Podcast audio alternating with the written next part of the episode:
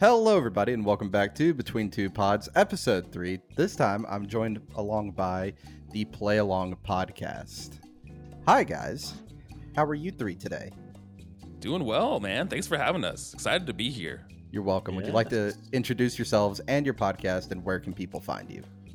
Yeah, guess I'll do the do the spiel That's that we usually yeah, do. that's your Yeah, yeah. spiel. Go on, mate. Uh, yeah, so I'm Jared. Play Along Podcast is a weekly podcast where we play through games in kind of like a book club format. What we'll do is myself and my other two co-hosts, Kai and Ben, we will each take turns choosing a game. We'll then break that game up into sections and then come together each week to talk about those sections specifically. One thing we always disclaim is we do dive deep into like the narrative or the story of the games we're playing. So if you're trying to avoid spoilers for whatever we're covering, we either say play the game first and then come back and listen, or you can play the game along with us. That's play along in a nutshell. Cool. And where can they find y'all? Yeah, you can go to our website, playalongpod.com, to find all of our content and bonus content there. And Instagram, Twitter, TikTok, all that's Play Along Pod as well. Yes. Uh, there's a There whole bunch go. of side content as well. We got like Yes. we do like get wrecked once a month, which is like a recommendation between us and a guest. Um, Okay. And then there's a whole bunch of paid content that we have. We do like Yeah. uh, roundtable discussions. We did a PS2 draft, which is a lot of fun. It was a ton of fun. Um, and there's some other ideas that have been spitballed that we're working on. We are doing a play longer. Um, that should actually be out by the time this is live, I think. Yes. So that is uh, a longer form game that we're going to break up, and then every two, three months we're going to get together and do the kind of play along style with that. Um, I didn't want to drop the boys straight into Persona 5, so the first one is Death Stranding. Oh, Um, no. I'm excited for Persona 5, though. I'm excited when we actually do end up covering that. yeah, so it'll it, happen. it will be coming eventually, but That's that is the uh, the only acceptable JRPG in my opinion. like that that's it. yeah. Just Persona 5, nothing else. Yes, Persona 5, 4, and 3. If it doesn't start with Persona, it's not very good. Um, Wow. but I have there's hope for me. yeah. Yeah, uh, I have some questions for you lads, I have to say, since we have a Brit here. And the first question starts off with What is your best podcast moment? Like, through all of your recordings, Ooh. is what is the best moment? That doesn't mean, like, you know, obviously, a, it could be a specific episode. Every if you want time it we to be. finish a podcast. when Kai, It's- when he hit when that I- stop recording button, yeah, Kai's when like, I click out of that tab and I go and do whatever I'm supposed to be doing for the day. No, It's hard. There's like there's a lot Uh, of things that haven't made it to the pod, like pre-recording Yeah. stuff. I've when was it that we spent like 15 minutes talking about fleshlights? oh yeah, that was like a couple weeks ago. Um, but in terms of like what's made it to the feed, uh, probably the intro to our Christmas episode. Um, yeah. that's probably one of my favorite moments. Um, The TikTok of it on our uh, socials. You can go look at all my yeah. Wow.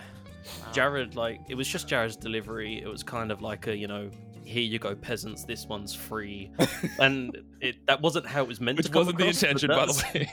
That's how it came across, and it was absolutely brilliant. Yeah. yeah. Uh, for me, I think it's a little cliche, but like our our very first episode, and a lot of people don't recommend listening to their first episode, and it's not as great. It's you know we've improved and gotten better and our flow and everything, but the very first episode starts with it's all of us laughing because Mm. we first Kai and Ben had never spoken to each other prior to that episode. That recording was the first time they So had we talked in we person Had ever had a conversation? oh, man.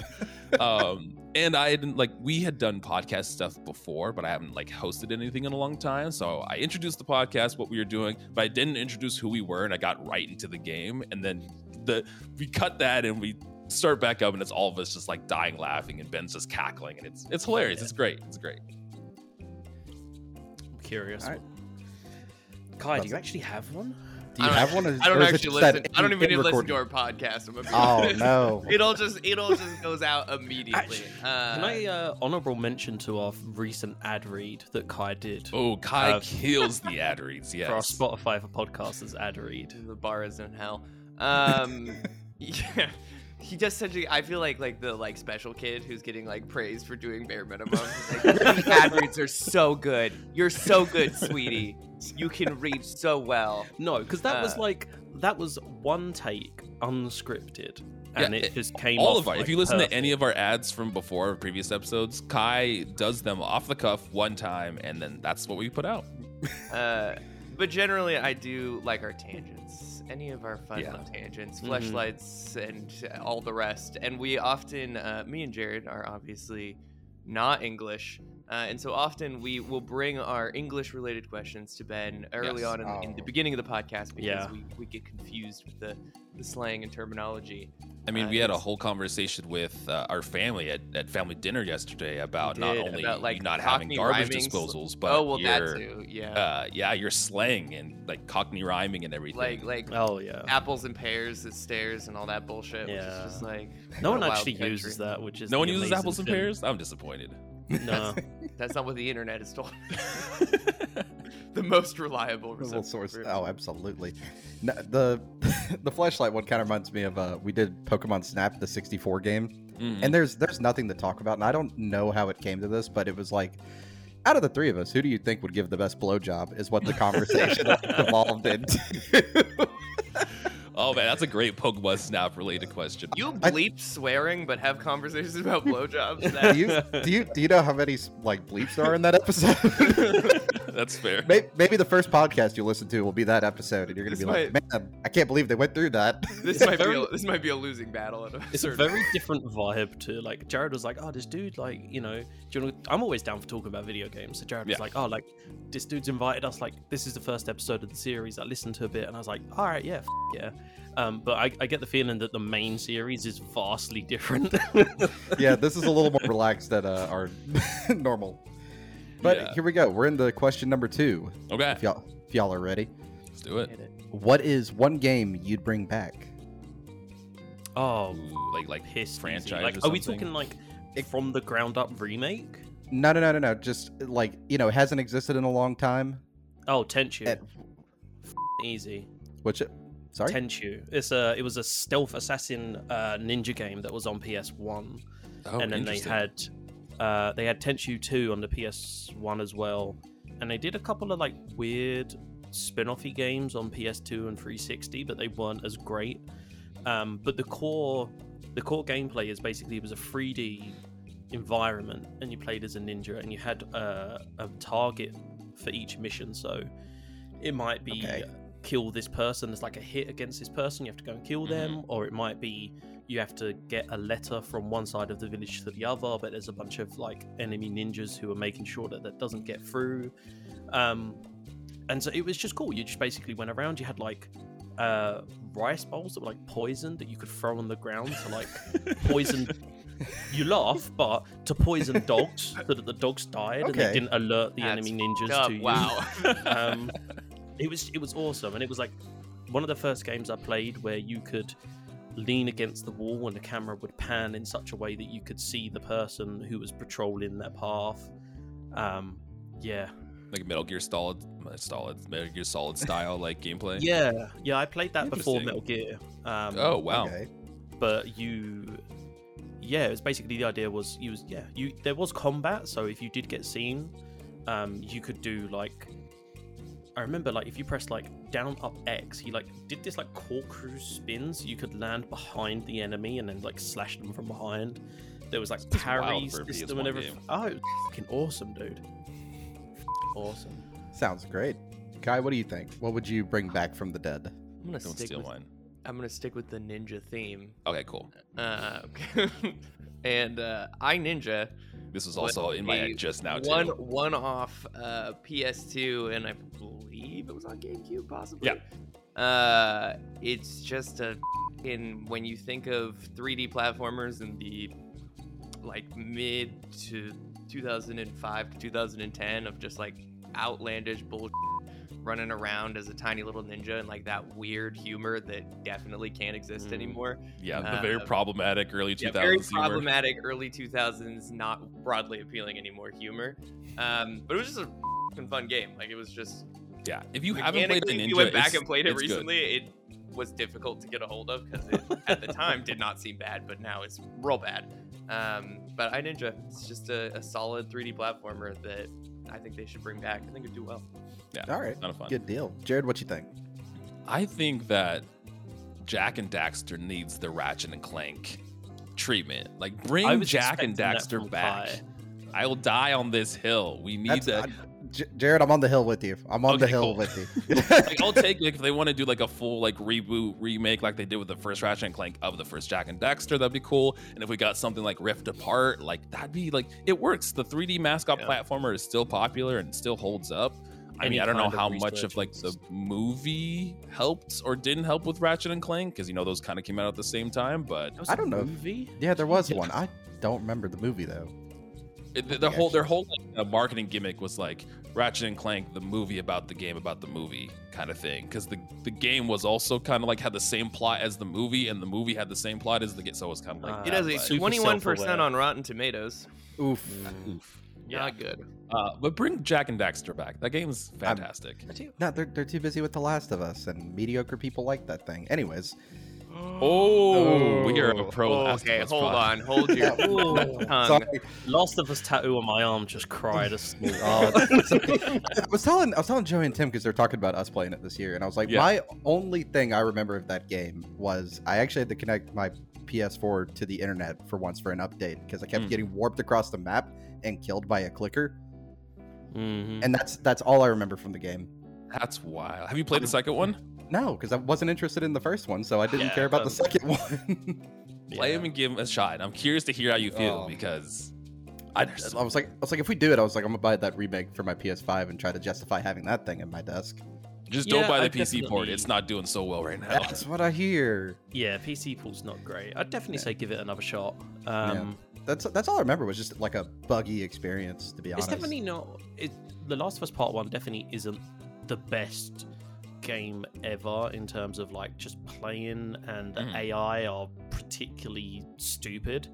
Right. Um, I don't know about the remake. Maybe they've they've sorted that in the remake. That's but that's what I was Yeah. thinking. It might be worth me doing that. And Well, what I've it seen go. from the remake is they took a lot of like how combat works in two and applied that to one, so it's more gameplay feel like two does, which is just Okay. feels more like fluid and everything. But yeah, what was the the big debate? It was like, are you a brick or a bottle person? And I always took uh, bricks.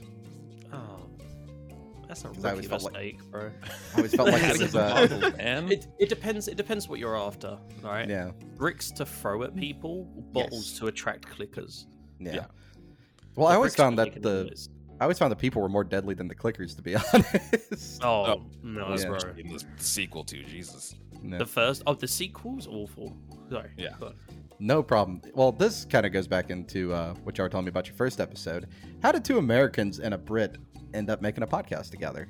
How, how did this come about? When two Americans and a Brit love each other very Yeah. much, little podcasts are born. Um I so legitimately this is not a joke. Uh, I think we explained it like this last time. I slid into Jared's DMs. Yep. He was That like, "Hey, the- baby, you up?"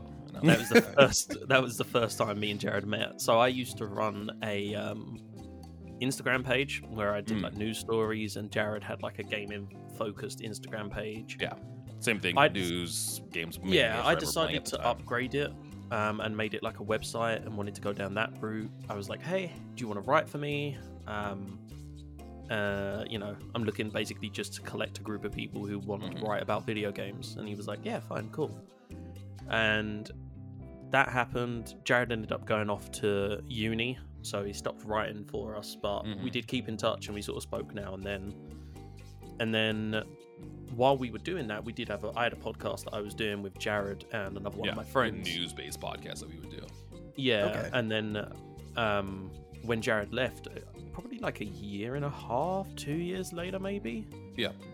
Um, well, it'd be about a year after you finished college, I guess. Actually, Mm. Yeah. Um, he messaged me and he was like, "Hey, like I know that you like are still doing a podcast. I've got like an idea I want to run by you," and um, I believe he was on your lunch break, right? Yeah, I was literally like in my car and I was like, "Hey Ben, can I call you?" I have like, because I wanted to do this idea, but I was like, I wasn't sure. I was like, "Do you think it's a good idea? Do you not? Do you want to?" I really wanted him to be a part of it too, so that was really why I was contacting him. Yeah, I gotcha. Um, and I don't know if I like picked up on that or what, because I was just like, yeah, you should do this, and I want to be in it. and Jared was like, "Oh, well, that's convenient because I was gonna ask." Um, and then Jared and Kai are, are cousins, so Yep, that okay. kind of- related. And It's I a lie. think- Jared pulled me from burning wreckage, and now I owe my life to him, and I'm forced Your- to labor life in is, uh, in my podcasts forever. yeah, Uh, no, yeah, we're related. yeah, okay. and so uh, I think they've done some stuff together before, Mhm. like Yeah. podcast Yeah. stuff. Just things Um, in general. just you stuff. know. You know, they Hanging hang out out. now and then. Um, Kinda. And so, yeah, Jared was kind of the common thread between all of that, Mhm. Okay. and then uh, yeah, Play Along was born from there. Here we are. Two That's very cool. years and some change later. Yeah. wow, God, two years. Oh yeah. Yeah, Yeah. two- it was two years in February. Yeah. Look at that. Wow. Congrats, guys. Hey, thanks, man.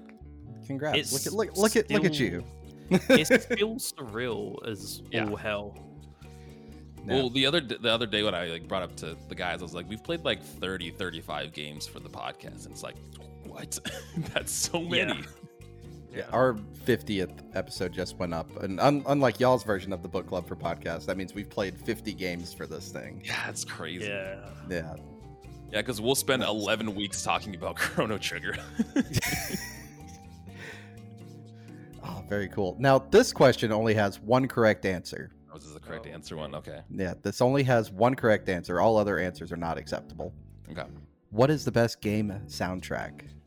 Persona Five.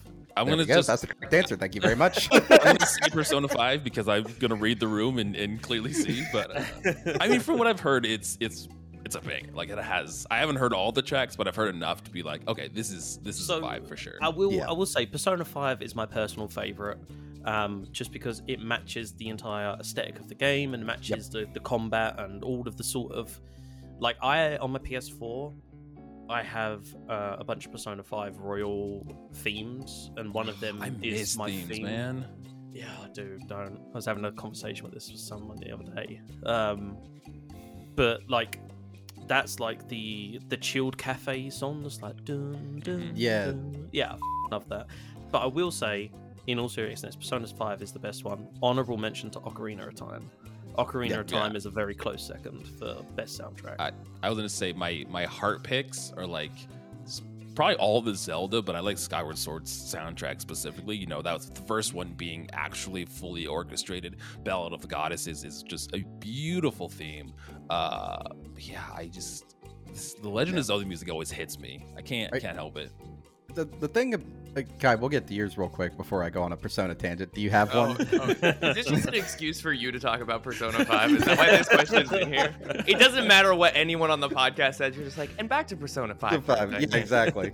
Uh, I'm gonna go with Minecraft because Oh, that's a that's a good one. Uh, That's I an like interesting choice. I like ambient music in general. Yeah. I listen to a lot of ambient music, but I really do love the music for Minecraft. It's one of the only video games in which I actually will listen to the music from the game outside of the Yeah. game. Okay. Yeah, what I was gonna say, what there's a thing about Persona 5 Royal. I mean, it's a 150 hour JRPG, but the thing is, the music that Life Will Change is the song, and as you're running up to the final boss fight, that guitar solo hits, and you're gonna be hype. You've heard this so much, but it still like hits you correctly. oh, yeah. So I, I have a I have a Persona related question. Okay. That game is 150 hours. You can go much further if you have side quests and, and all that. Mhm. I- Is there a good varied amount of music? Are you hearing a Oh, lot of the same yeah. tracks? There, the there's a lot of. I think music. the soundtrack is like 20 odd songs long. I think that's the base game. That was only 20, and the Royal soundtrack's like 40 or something like that. Oh, wow. They, There's even more. Yeah, there's a bit too in the Royal versus the base game where you can go like into a uh, cafe, like a jazz club, Mm-hmm. and uh, the singer from like she did the songs for the actual soundtrack. She's just in there, and you can go in there just vibe. Yeah. So it's it's, More- it's interesting though because like as much as the songs are a bop, they do kind of hit that ambient like Interesting. that Like they kind of ambient fade like background kind of music as well. yeah. So a lot of a lot of the songs like just don't have lyrics. A lot of them are like instrumental, and then Yeah. some do have lyrics, and it kind of swells with what's happening in the game. Mm. Yeah. Honorable then- mention to anything that Grant Kirkhope has done, the Banjo series, Mario Oh, and yes. Rabbids, all the you can tell like when you hear his music, you're like, oh yeah, that's that's Grant Kirkhope for sure. All right. Here is our next question, guys. Why do you podcast? I am a white man in my thirties. yeah, as my ad read uh, said last time, uh, there's two things you can do when you hit uh, 25 and beyond. There's only two hobbies you can have: OnlyFans and podcasting. And uh, none of us have the body for OnlyFans, so here we f- are. yeah. Doing this Uh, shit. I mean, I, I, I the, the thing to say that's like, oh yeah, we talked about video games anyways. Like me and Kai kind of did the stuff we did on podcasting constantly anyway. And I think, like we talked before, when I was writing for Ben and we did the podcast, that was the first kind of podcast related thing that I had done. I didn't even really listen to podcasts at that point either. That was much further down the line when I started listening to podcasts. But uh, doing that kind of instilled this love for like this kind of format where it's kind of like a linear conversation. You have a topic, you have a game, you have news, whatever, and just having conversations. Again, I already loved having those conversations anyways, but now it was fun. We got to do it on recording and post it and uh, all that that encompasses it. And from ours, what I really love too is just meeting people like from meeting you and meeting all of our other friends in discord groups and that's kind of been the best part of podcasting is just getting so many different people and different perspectives especially with games because you can get people that love one franchise or hate one franchise and whatever and have conversations about that and that's super interesting to me Yeah, I think for me, like when I started podcasting back when I had the website, Mm. honestly, it was like out of necessity. Like I was like, I need another form of content for this platform. oh interesting Um, and so I was like, you know, hey, let's take the week's news and round it up into a, like an hour-long episode. People can get mm-hmm. caught up on everything because that was kind of the whole shtick of Games Bulletin was that like people live fucking crazy busy lives. All of the articles were like to the point. Everything was Yeah. like there was no minimum word limit. It was like if this is the news, that's what's put on the page, and then that's that. It's not like one Um, of those terrible articles you see from like comicbook.com where you have to scroll the first three paragraphs to get what you actually want And to like read. the paragraph yeah. in the middle is like originally released in 2012, and it's like I don't give a fuck. Like I don't care. Um, and then like so the the podcast that I was doing, Jared left. I brought my friend Dan in, so it was me, Dan, and Greg, and that kind of fell apart. Dan was like at uni, I was living a busy life. Greg was doing his stuff, so that kind of fell apart. And then when Jared mentioned about doing a book club, I was like, okay, well, this is cool because not only do I get to play games I'm probably never going to play, because that Yeah. was the whole. We kind of lost that from the intro, but originally Uh, it we was did like the first that we- day and then never did it again yeah, it was like games that we like love and games that we hate. Like Yeah. regardless, we're going to play them all the way through. okay. Um, so it, it was just kind of like basically Jared was like, "Hey, do you want a chance to talk about video games?" And I was like, "Yeah." Mm. And it, it, it's all props to Jared um, in terms of like building the in a seriousness, like in terms of like building the community and like finding other podcasters to talk to. i'm and on bringing to so many Discord. podcasts Yeah, having My, that my man's a content demon. he i'm a content yeah. goblin i can't help it having that I I feel that. Yeah, having those people around us has just Yeah. kind of bolstered my want to do it because I listen to other people's content Mm. and like I- uh, there's a thin line between copying and being inspired, I'm sure. But you know, like you you hear something and you're like, oh, that's cool. I want to do that, or like taking it so like, oh, we're gonna do a play longer. We're gonna take these Yeah. longer games that we can't do in the main feed.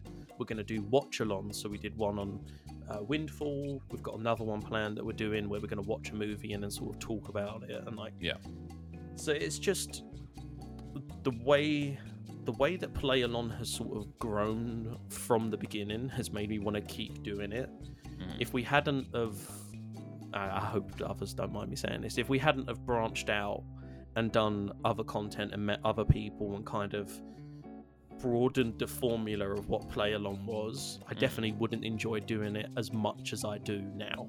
Yeah, like if it I mean, was still exactly the same from Ocarina, yeah. then I feel like it would have gotten a bit a bit dry at that Yeah. point. I mean, one of the things too that we're now implementing more and more was it was really hard with our format of covering games like a section week to week to have guests on because then they had to have either previous knowledge about that very specific section or are playing along with us, which is always fun and what we would love if you guys are playing along with us. But now we're trying to find other ways of incorporating all these amazing people that we've met and bringing them onto the show whether it's like you said that get wrecked where we have the recommendations with people now we have uh, our interstitial episodes so in between our main series we'll do kind of a one-off game and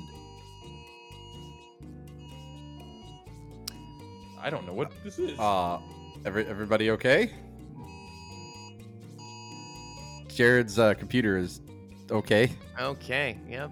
Uh, well, I guess the Jujutsu Kaisen keyboard is, has cursed energy. I don't know. Uh, there was a missing adult that was in danger. Apparently, it got like a, an amber alert for adults. I don't know what that is. Oh, okay. You Um, you moved your phone because oh he uses his phone as his camera. Yeah, my phone's my webcam. imagine. That's why you But saw you pointed it right at your keyboard, and it looked like the keyboard was the one making that Yeah, that's what horrifying assumed. Amber Alert sound. and I was like, the Yeah, my Jujutsu happening? Kaisen keyboard Yeah. is possessing my thing. Um, Jesus, I don't even know what I was We ranting talked about about. interstitials, so we now have Oh, like yeah. um, Jared started having the Jared invited a guest onto an interstitial, so Yeah. we just released um, probably yeah about a week or so before this goes up, like the Shadow of the Colossus interstitial that we did Yeah. with Rick from uh, Pixel Project. okay. Yeah. So, um, you know, we're sort of testing that going forward. I don't know if it will necessarily be every interstitial, but now we kind of know that like that's something we That can do. We can have yeah. people on, and I, I think definitely the reason I'm still doing it is because of what we've done with the pod and changing and sort of like meeting other people. Like when you have mm. other people to talk to and you listen to their content. Yeah. and they're listening to yours, Yes. it definitely adds to it. It has For sure. Yeah, I think so. That's part of the fun to me of us doing this series is that I don't have to force y'all to play something. We can just kind of hang out and have a nice Just little chill. chat. And yeah, it. That's great. what I was very excited about. He's like, "What do I have to play?" I was like, "Nothing. We're just talking." He's like, "Oh hell yeah, let's do this." my, my my reasoning is very different. I think that Is it the car fire still, or the you, do yeah. one? Once again, I mean, I do have a debt that I am paying back slowly. Uh, no, I think I I was always someone who adjacently liked video games. I mean, me and Jared grew up Mm. together. We've known each other since Yeah. before I have Earth. memories. So, um, yeah, it's been a ride. Uh, no, um, but in all seriousness, like he was always the one very much into video games, and I spent Mhm. a lot of my childhood just watching. Like I was never someone who was interested in, in participating in them in a sense, but just I watched him play all these games and experience the narratives that way. And then Yeah.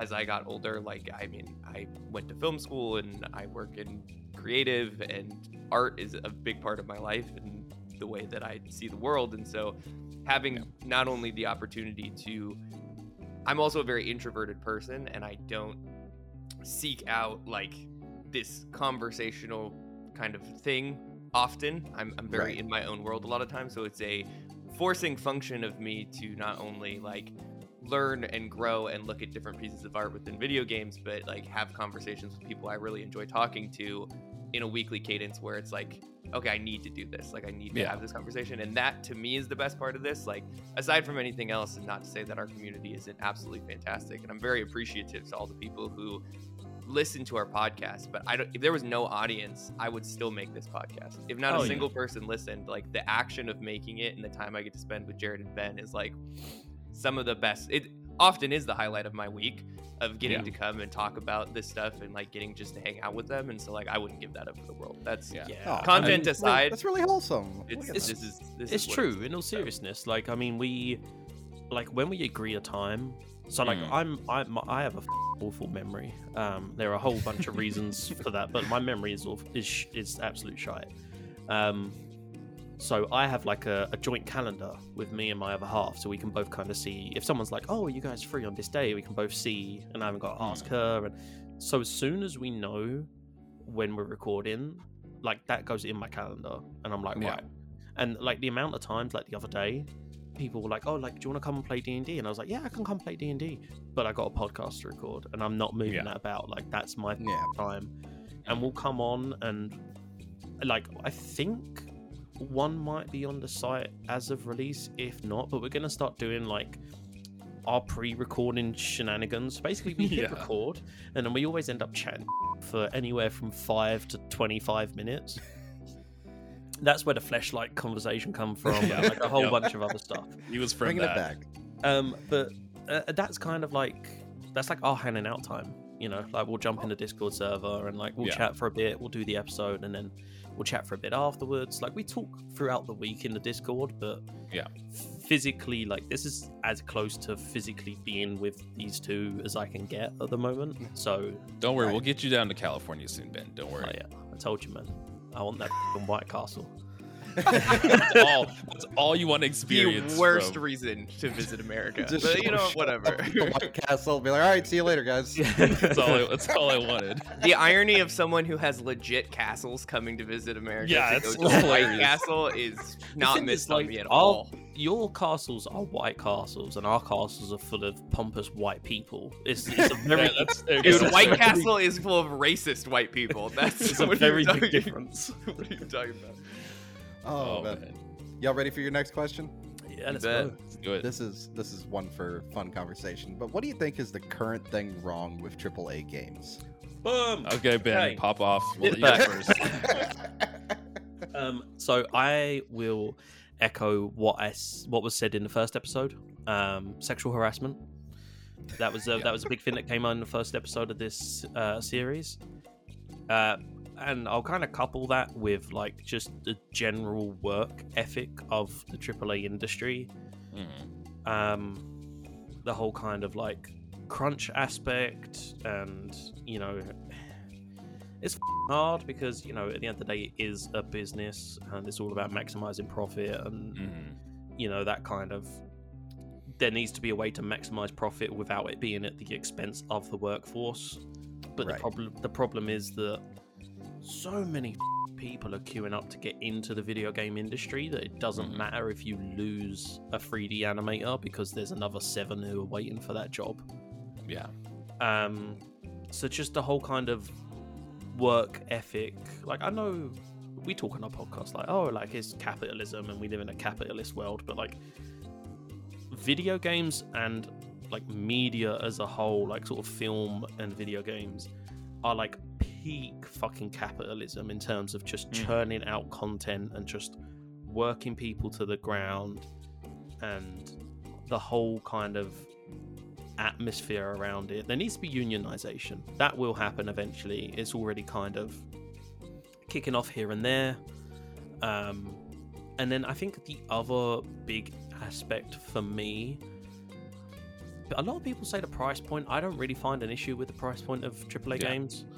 Um, and you know, a lot of people will argue against that, but for me, it's the release it now because the investors have told us this is the release date, and then we'll Mhm. patch it after release. Yep. That is like the big issue because you know you get these people that are like they'll buy the game and they're like, oh my god, I can't wait to play it day one. There's even a day one patch, which is like fine Mhm. and then you know the game's still buggy as all hell and it's Yeah. three or four months i mean like, i was i'm a massive battlefield fan um and f- me battlefield is a hot mess every single time it's released You you bringing it up makes me think. Uh, a while back, I had to like pull out the 360 to play something, right? And it was Mhm. such a bizarre thing, and it shouldn't be. I just stuck the disc in the 360, shut it, and the game was ready to play. Like, That's not right. Something's wrong here. There needs to be my at least an update time? or something. Yeah and it's just like that whole kind of and they kind of intertwine with one another right in terms of that like churning out content and the, the problem is that you know the investors are told a set date and so Mhm. when that date is then not met, that obviously looks bad. There's the chance of Yeah. people not putting money into the company. There's the chance of like pissing off shareholders and stuff like that. So it's that whole, the, the whole system, the background system is what's wrong with AAA at the moment. I got you. Or you end up, I think, on the other end of that with something like you could take uh, Toby Fox, indie developer, guy made uh, Mhm. Deltarune and Undertale. Yeah. Right now, yeah, when they were like, uh, somebody asked him when's Chapter Three coming out, and he's like, I don't know, 99 years from now. Yeah. in, in other, it's here when it's here. Right. Same with the Tears of the Kingdom. You know, it started as DLC for Breath of the Wild. Here we are, Mhm. nearly five, six years later, and I was so happy in their last release when uh, they said the game is done. I'm like, cool, it's done like Oh, a I month know. early. That means they Yeah. can just sit there and look for what's wrong, kind of thing. Absolutely. Yeah. That's that's what I would rather hear instead of we're gonna try to launch at this date, and then you end up being like Starfield. You the know, thing Yeah. as well is that there's there's a counter argument to that in terms of like, okay, but how many times can you delay before you just put it on like an indefinite hiatus? You know, Yeah, you look that- at look at Dead Island Two, you look at Cyberpunk, Mhm. And what, Starfield. um, Kill the Justice League just got just got postponed delayed again? indefinitely. Well, no, Yeah. indefinitely from what I heard, but I think that's also because gamers are finally starting to push back against uh, live service games, which is Mhm. good. Yeah. I, I good, good as we should. Um, I think it they have their place for sure, but uh, It definitely yeah. depends on the model of live service. Um, I just, I just think there's too many right now. This is we went through this before with like MMOs, if you remember. mhm. Yeah. Everybody was trying to be World of Warcraft, but nobody Mhm. could compete with World of Warcraft. I Warcraft. feel I feel like live service is okay in a free to play. But when you Yeah, have a live service like Destiny, where you're buying the base game for seventy dollars and then you're buying the expansion three months later for forty, and then there's a whole bunch of DLC you can buy like that. Yeah. It's like pick one or the other. Either it's a massive game that you're going to regularly update with free content. Maybe Yeah. there's a, an expansion now and then, but Yeah. when it's a live service ten year game, that's kind of like Yeah, I just think that the really- live start like in the examples we've seen, it usually like lacks the quality, and, and a lot of the times the quantity too. Because in theory, like if you have a thing and you like that thing, and they're like, we're gonna just constantly give you more, like that's great. And I think like the battle pass format and all that like works well in a free to play thing. But again, like Ben said, if you have a seventy dollar game and you're pushing these forty dollar patches or, or updates every now and then, that's like I think it, I mean I think it can be done well. I think GTA Online is an example of a live service game that comes from a full Mhm. price game that is very Yeah. successful and Yeah. does something different than the actual obviously main story of the game. Um I mean, yeah, live service is just a, a financial tool like anything else, right? Like it's a way to fund fund the I- project itself. I really think the only good example to me of, you know, as Ben was talking about the uh, cost of a game is Rainbow Six Siege.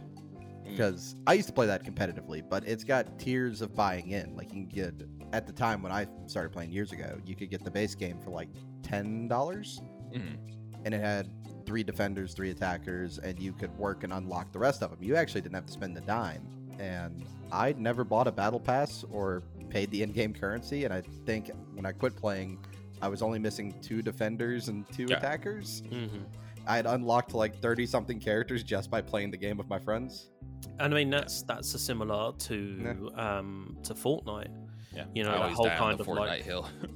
You know, and like don't get me wrong, like I I, I fell off of Fortnite and uh, my my relationship with Fortnite is is a very much a love hate relationship, but you can't deny that the model of buying a battle pass and then having enough in-game currency at the end of that to just Mhm. use that to buy the next one Yep. that that's the way forward because then you're It- not it's having rewarding the player, right?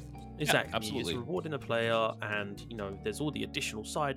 That's what you want to buy, but it's it it comes across as a way for them to make money without it being extremely predatory. Like yeah, it's always going to be somewhat predatory because it kind of has to be in order for people to like make money off of it. But there's predatory, and then there's like just downright this Yeah. is wrong. Like and I sorry, I was going to say like no, go for it. I was on uh, Marvel Snap today. Have you seen some of the prices in the Marvel Snap shop? It's wild. Is it like twenty pound for like a mystery variant of a card, some collector tokens, and some boosters to upgrade something. One of them I went on before. It was eighty-two quid, no? and that's what they were peddling in the shop. Yeah. And well, that's what they're banking on is, you know, what they know is a whale, just somebody with the money to spend that doesn't, you know, has no financial, I guess, awareness to themselves whatsoever.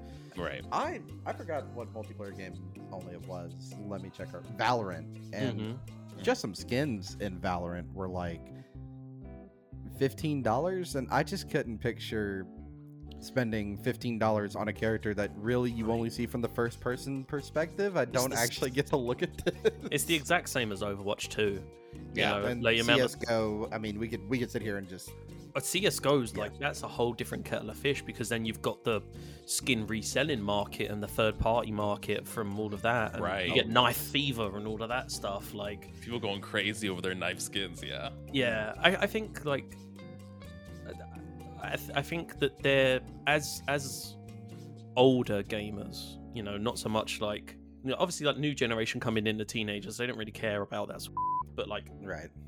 as an older gamer, you can kind of acknowledge the fact that there has to be a level of capitalism to it in some sense. Mhm. But it's when that becomes too much, and like when people are charging like £25 for a skin that's a first person game, it's kind of like. Well, yeah, we see that like because I play a lot of uh, Pokemon Unite, and some of those skins like forty dollars for like a Ninetales outfit, and it's But- well held. Just don't buy it. Yeah, no, I know. No, No, no, of you're- course, it doesn't- every every every time you purchase, it's a vote to say tell that company, right? So like, why Yeah. complain about something? People are gonna have the money. Like people are gonna have the money, they're gonna spend it. If they want to buy a skin, that's their prerogative. Mhm. If as long as it is not affecting the mechanics of gameplay, who cares? Yeah, It's, it's not like a pay to win it's kind like of situation. Fortnite. It's like people Yeah. being like, oh. All these skins in Fortnite, like shut up! You don't have to buy any of them. You don't have to buy the battle pass. you don't need the any of the cosmetics. Just play the game. I think I think we can still tell them that they're stupid for buying it though. Why? Right.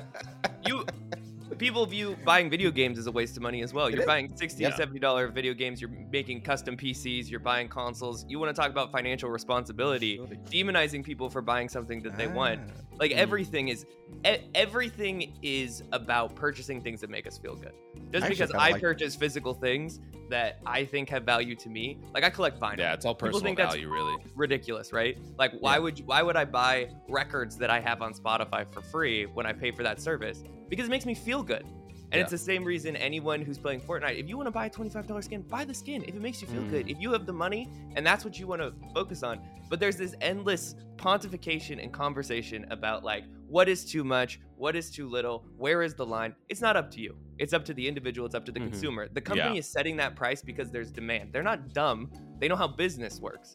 So it's like you can sit here and just like be like, "Oh, it's too much, it's too little. Where's the line?" But but once again, they they're going based on millions of people who are buying these things. Some, And Yeah. your vote is to say, "I'm not going to buy it," and that's okay. Something that would be interesting to I think that's a good. I think it's a good point. I think it's yeah, a very it good is, point. it is a very good point and something that would be interesting. I need to look into it more. Is um, I have seen arguments being made about it affecting neurodivergent people in a different way, Mm. Interesting. um, and it kind of being predatory towards them To those people specifically, in yeah. and now I mean that's that's something I don't know a lot about, um, and I've heard it from. Uh, I talk about James Sterling a lot, but I've heard it from like James Sterling and like Oh yes. um, like they've mentioned it here and there, but I don't want to talk about it too much because I'm not 100% clued up on it. But I know that there is some evidence to suggest that it kind of Hmm. affects neurodivergent people a I bit also- differently. I also think this is like a long time in the making because if you remember in the 360 days, you Mhm. used to buy like Microsoft points, and then you know, Yeah. you'd have Call of Duty World at War, and the DLC would be 2,100 points, and you'd look at that as a teenager. You know, I, we're all around the same age, but you'd, you'd look at that as a teenager and go, "Oh, that's not real money. That's only 2,100 points. Yeah, I exactly. I, I can buy that. That's no problem." Versus today, y- you know, as an adult, you look at that with the dollar sign, and you're like, "That's an order on Grubhub." Yeah. exactly. My my thing is I um I don't do it now because I'm I'm salaried. But when I used to work hourly, I was like, how many hours work am I going to have to do Mm, to yeah. earn back the money for this fin? And that was kind of it was good and bad because I started to like neglect myself of buying that I would enjoy because I was like, oh, I just Right. can't justify it. But Yeah. But I it's mean, also what makes you conscious of it, and I think that's the the thing we're talking about. If you're conscious Yeah. enough to make the financial choice of, hey, I'm gonna buy this twenty dollars skin. Yeah. I think the but on the other side, you have to look at the predatory aspect of I'm a, you know, 10, 12 year old with my mom's credit card. If you are 10 and 12 years old and your mother gave you their credit card It's to her have fault. unlimited access, that's a conversation you need to have with your 10 year old. 10 year olds, Yeah. that's like saying 10 year olds in candy stores eat candy. The world is shocked. It's like, no, no fuck- yeah, they're 10. Like, what did you think was going to happen? Of course. Oh man. Oh, that's always a fun question I like to have in this. Uh, I will. I. I mean, back to the to the. I just want to Yeah, very quickly go touch ahead. on what's wrong with AAA games. Oh, that's right. That was the question. That was the, the original question, and we got sidetracked. But I truly think right now is probably the best period for video games as a whole. Mm. We are seeing a broad acceptance culturally of franchises, Yeah. and there is still a level of risk within what these companies are doing. And that is a very good place to be in. It's very similar to where cinema was within the 1970s with auteur filmmakers and taking risk, but still having largely broadly appealing movies that were very successful, right? So, Mhm. like these AAA games, sure, they're big and they have issues sometimes, and there's always going to be aspects of their businesses and they're going Mhm. to have to make decisions at a certain point but we haven't gotten to the point in which they're playing it so safe that nothing is changing and no one's pushing boundaries Yeah. and right now people are pushing boundaries they're trying new things we have a very vibrant independent games world that is Yeah. underneath AAA games as well that where both feed into each other and learn from each other and that's a very good place to be and things are going to Mm. continue to improve especially as we see media adopting in both directions of you know the last of us being a tv show and Yeah. being very successful and we see more and more of that that's just going to drive more and more you know focus and effort and uh, kind of creativity within the game space. Yeah there's a lot of problems. There's a lot of problems in the world. There's a lot of problems in business in general. It doesn't matter Mhm. what you know medium you work in. It doesn't matter what kind of you know industry you're in. But the games industry in general is a very forward thinking kind of Yeah. you know good place to be right now for creatives. Yes unionization is incredibly important i fully believe in that i believe there should be unions within the games industry um, to protect the workers for nothing else but right now is a very interesting time and i think the amount of criticism that the community gives to these companies is great but also Yeah. recognizing that there's a lot of really great shit going on right now and like this is a Mhm. very exciting Yeah. time to be a part of it because it's never been this well supported we went from when we were kids video games were viewed as like a boy's toy sold Like a toy stores novelty. And now it Yeah. is sitting next to Marvel movies and sitting next to you know Mhm. novels. Right. Well, and that's- that's a that's a very quick transition. Well, it's also like you look at the games industry every year, and it. I don't remember when it was, but uh, it just outsells and outpaces the movie industry like 100%. no It tomorrow. Yeah. makes more money than uh, cinema, TV, and music combined. And I, Yeah, part of me wild. thinks, part of me thinks that it's the uh, it's the interactive medium of it. You know, like Uh, you're in, you're involved, and that's part of why I have kind of a hard negative stance on Yeah. when they do adaptations. So well, obviously, obviously, I haven't watched The Last of Us because I didn't care for the game. Not gonna watch Yeah. the show, but I hear Ooh. that it's great and it followed it Well, so correctly. I if, if you're gonna do it, then you have to do it that way, right? Yeah. Yeah, I actually saw um, my other half sent me a TikTok of somebody who was like, "I loved the show so much, I went out and bought the PS4 and bought The Last of Us. and Wow, now that's that's my first ever game." Oh, Yeah. I mean, like for me, you're just talking about like the interactive uh, aspect of games. Like, I'm not a huge fan of horror movies, really at all. I love horror games. I love playing horror games because that's that interactive ability to it. It's that a way I can interact and feel like scared in a completely different way than like a horror film does. I mean, also interactivity is a very subjective and personal opinion. There is an entire economy that functions of people watching other people play games. that's Twitch and true. YouTube Yep. and play alongs. And our f- podcast is an example of listening to people play games. Games are, at the end of it, a story, a way Mhm. to tell a player or a watcher something about the world and something about how they feel. And however you experience that thing, whether you're interacting with it or whether you're watching someone play it or whether you're listening to this lovely podcast about us bitching about it, um, you know, it's it's a way for us all to connect. Yeah, that's and I think I, I think this went from fairly negative to highly positive at the end. so- you know, got you to go. twist it at the end. there, there are things negative with AAA, 100%, but Yeah. um, you know, I think we're heading in a good so much- direction for sure. there's yeah. and there's there's so much more that's positive, and I think that people need to focus on that. Like it's easy to look at something and go, "Oh, this is," f-" but like when you look at gaming as a whole, you've got the rise of like double A indie games. You've got shit like Mhm. Hollow Knight, and you talked about Undertale, like all of these kind Yeah. of games that are coming out. That like the love for indie games at the moment is ridiculous. Like Among Us got me through the pandemic. Like Mm. playing that with my friends, absolute game changer. I like think the love, I think the love for indie games has always been there. If you look at the success of like, uh, you know, Flash games back Yeah. in the mm, early 2000s, mid 2000s, Newgrounds.com. I mean, that's where if you Mm, wanted yeah. your indie game to, you know, that's, But- I mean, you got Super Meat Boy and The Binding of Isaac out of there. Yeah. That's true, but you've also, I think it's also much more accepted now, like on a wide scale. Like there was always Yeah. people who loved it, Mhm. but now, and maybe it is because of some of the resentment from AAA that people are Yeah. kind of turning to these, and the, I mean the rise of YouTube and Twitch and, and Yeah. this Well, I also think that just like gaming in general has a longer reach now. A lot of people Mm. that didn't see that and didn't play games are seeing these indie titles and seeing those experiences and experiencing them. And and additionally, you're you're like AAA now is AAA, AAA. Like if you're Mhm. looking at AAA five, ten years ago, indie Yeah. teams are as big as your AAA games for five, ten years yeah, ago. exactly. Right. Yeah, So you're Destiny like- One was like a hundred million pound, a hundred million dollar budget, I think, or something. It's Yeah, absolutely yeah. crazy. I mean, and you saying the acceptance of it, I was on a, a different podcast called Chat Tsunami a while back, talking Mm, about uh, Attack on Titan of all things, and they were talking about you know the difference of like how now it's very culturally acceptable. Everybody loves anime, Yeah. you know, and everybody's willing to talk about it. And he asked me, Oh, he's like, dude. "What do you think?" The, he's like, "What do you think the difference was?" You know, back when we were younger, and I was like, "Well." Now everybody kind of likes it. You don't have to deal with the kid Naruto running to lunch or somebody hissing at you in the hall line. You know. Yeah. yeah. And that's the thing. I mean, like when I was in school, like if you watched anime, you were a perv or a weeb, and if Oh, you played, absolutely. Yeah, if yeah, yeah. played video games, you was like a f- sweaty little dirty kid no one wanted to talk to. Like it's a whole That's what- completely different cultural approach to it. Yeah, it, it's like suddenly I don't know where it got started, but suddenly became cool and relevant, and I yeah, I think like just- uh streaming services helped a lot with that. It just like again now longer reach. More people are like, oh, anime, cartoons. Like we all kids watch cartoons, and you know, anime is lumped together with that as well Mm. because of its visual style. So now that Yeah. we have streaming services that have hundreds and thousands of these shows, more and more people can watch it, and more and more people are like, oh wow, this this is actually pretty good. yeah, exactly.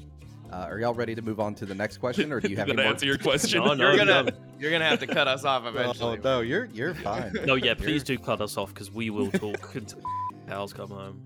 That's look. This one should be a short one though, Okay. and y'all y'all can have a moment to think.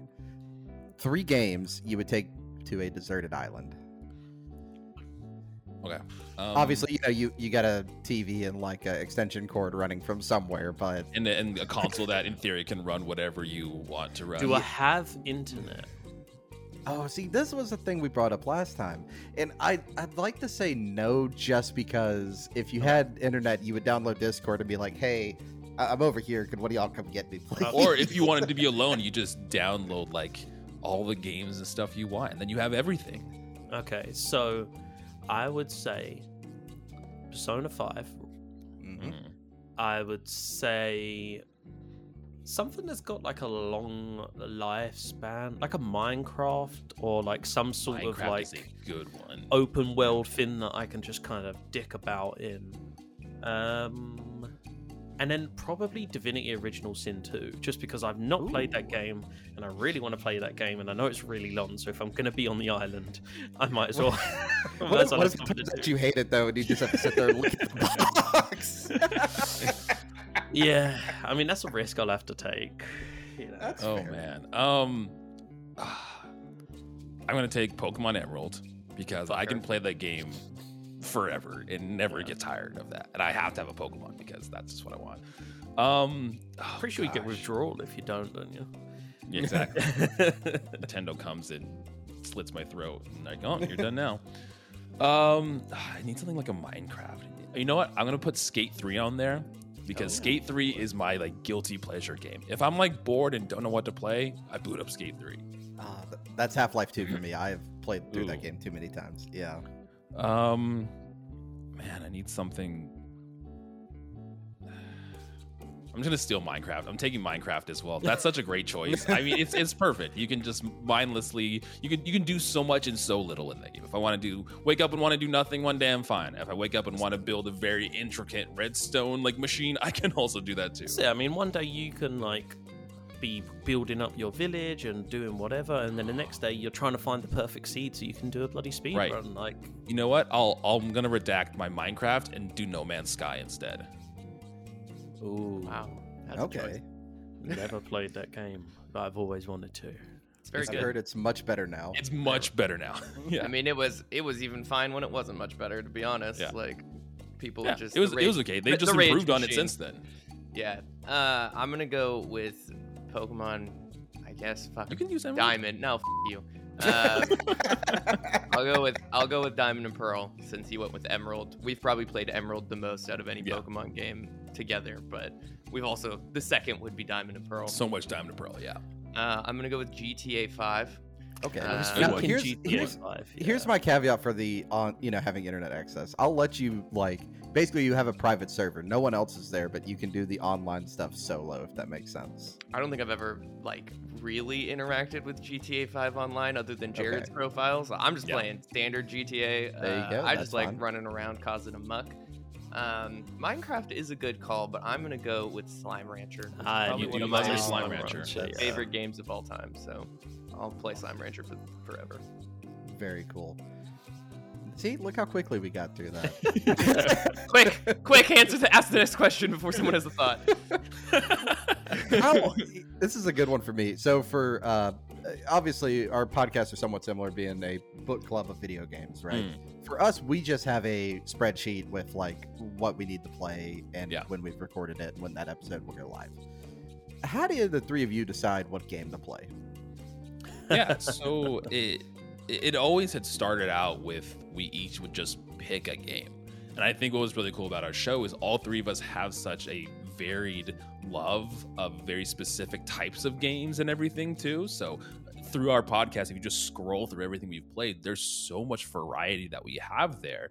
Uh, and one thing that we implemented a little afterward was we'd always have kind of conversations about what games we are playing, you know, what platform it's on, or if we need to pay for it. But Ben brought up an interesting idea that when we announce what we're playing next, wouldn't it be cool if the other two co-hosts were also in the dark and like they're finding out at the exact same time the audience is? So whenever you hear us announce a game that we're playing if it's like ben announcing a game kai and i have no idea what that game is. I mean we relatively know like platform because ben will talk about that but we have no idea. We just jump in blindly to this this Yeah, it's, it's kind of like uh like I mean Jared sussed out my my pick for the podcast as of when my this comes detective out. skills Um but like yeah, it'll be like, oh like guys, the next game's gonna be on Game Pass or like Yeah. like when we done Resident Evil Village, it was like, guys, the next game's fairly new, it's gonna be like a full price game, are you cool paying for it?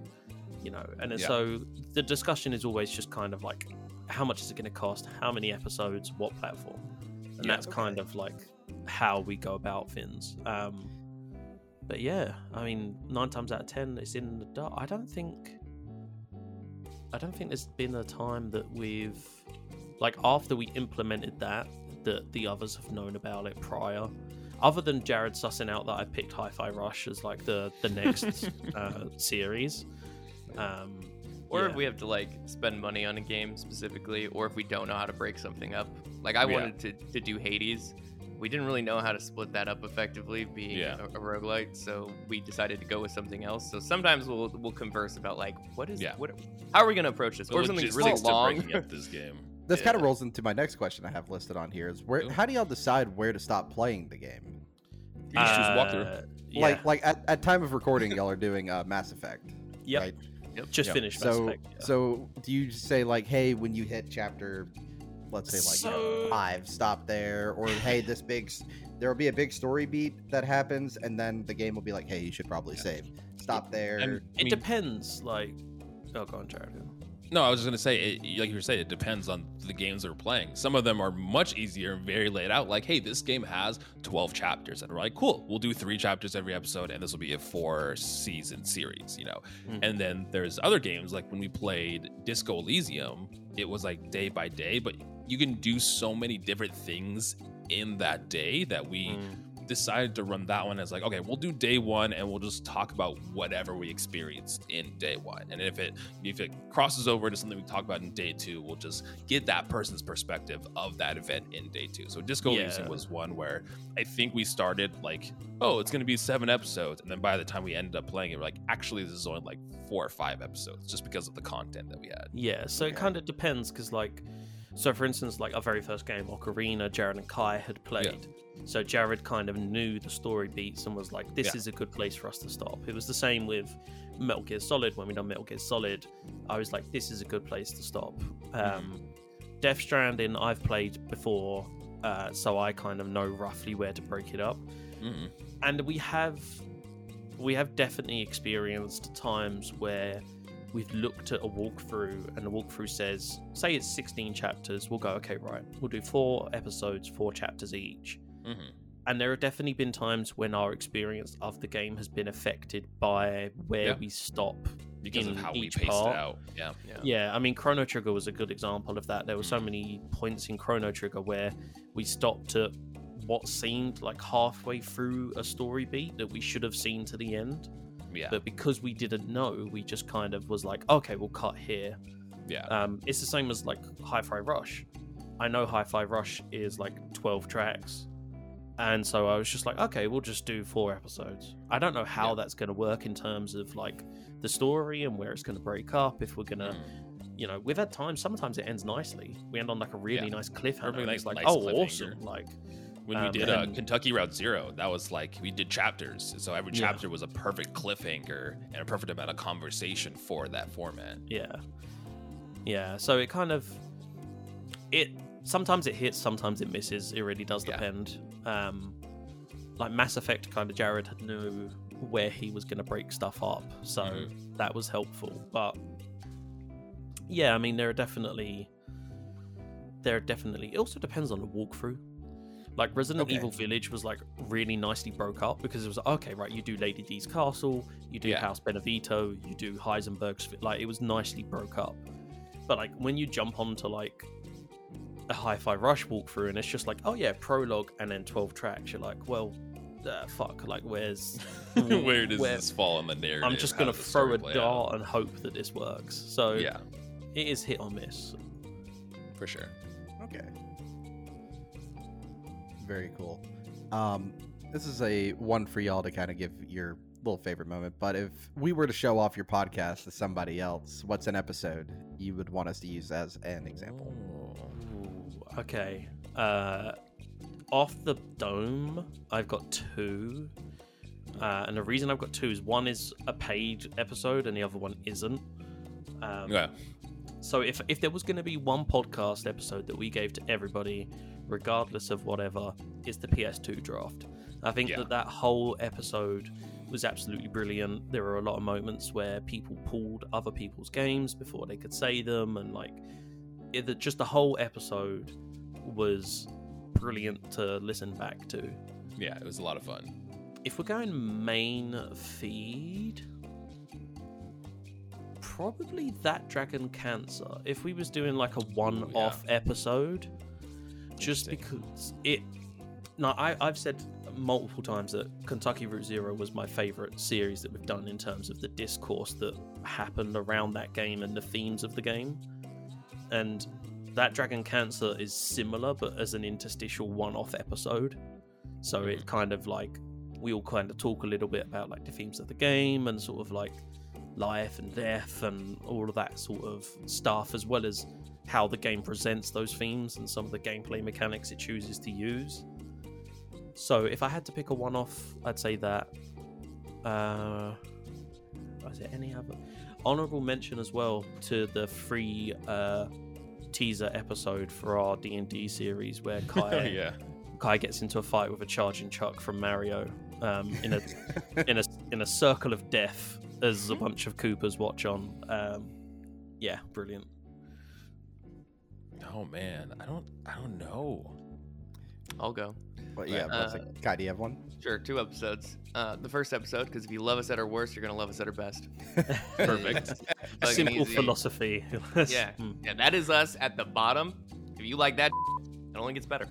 Uh, and then Disco Elysium, the first episode, uh, Hmm. because that's my favorite series we've done so far. I think that it highlights what we do well, which is not just talking about the game, but talking about the weird crevices of each little hidden section of each game. Uh, Yeah. You know, we dive deep is something that Jared says on every single episode uh, in his And it's intro, and it's true. Like we really take the time to take the component pieces of what makes something what it is and, and talk about it and discuss it. And I think that series in particular was uh, Yeah. something that really matched our format well. Yeah, it's Um, one of very our cool. longest episodes as well. Yes. This is Elysium ones, yeah, because we go into spiral Well- conversations about all the themes in that game. Well, it's a great game. Let's be honest. oh no, it's fantastic. Hundred percent.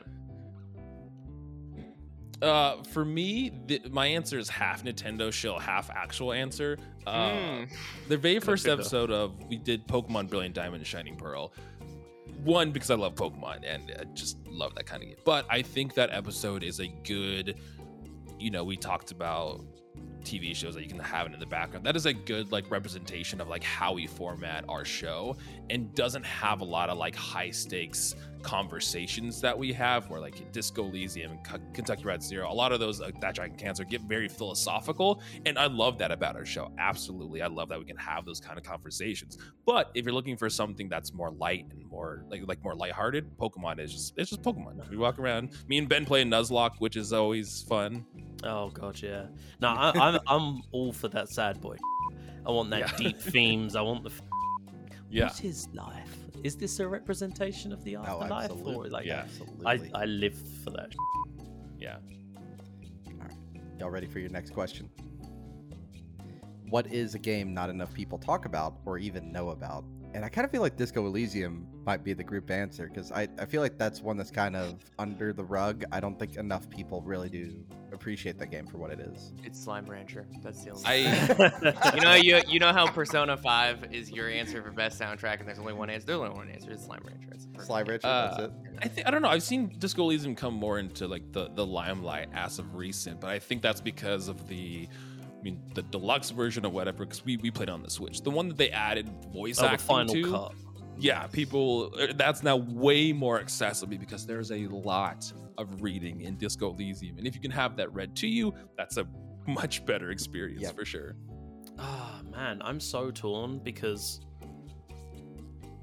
like, part of me does think Disco Elysium because it seems like there's a lot of conversation about Disco Elysium, but it's also solely within our sphere of influence. You know, like the people that Mhm. we talk to Right.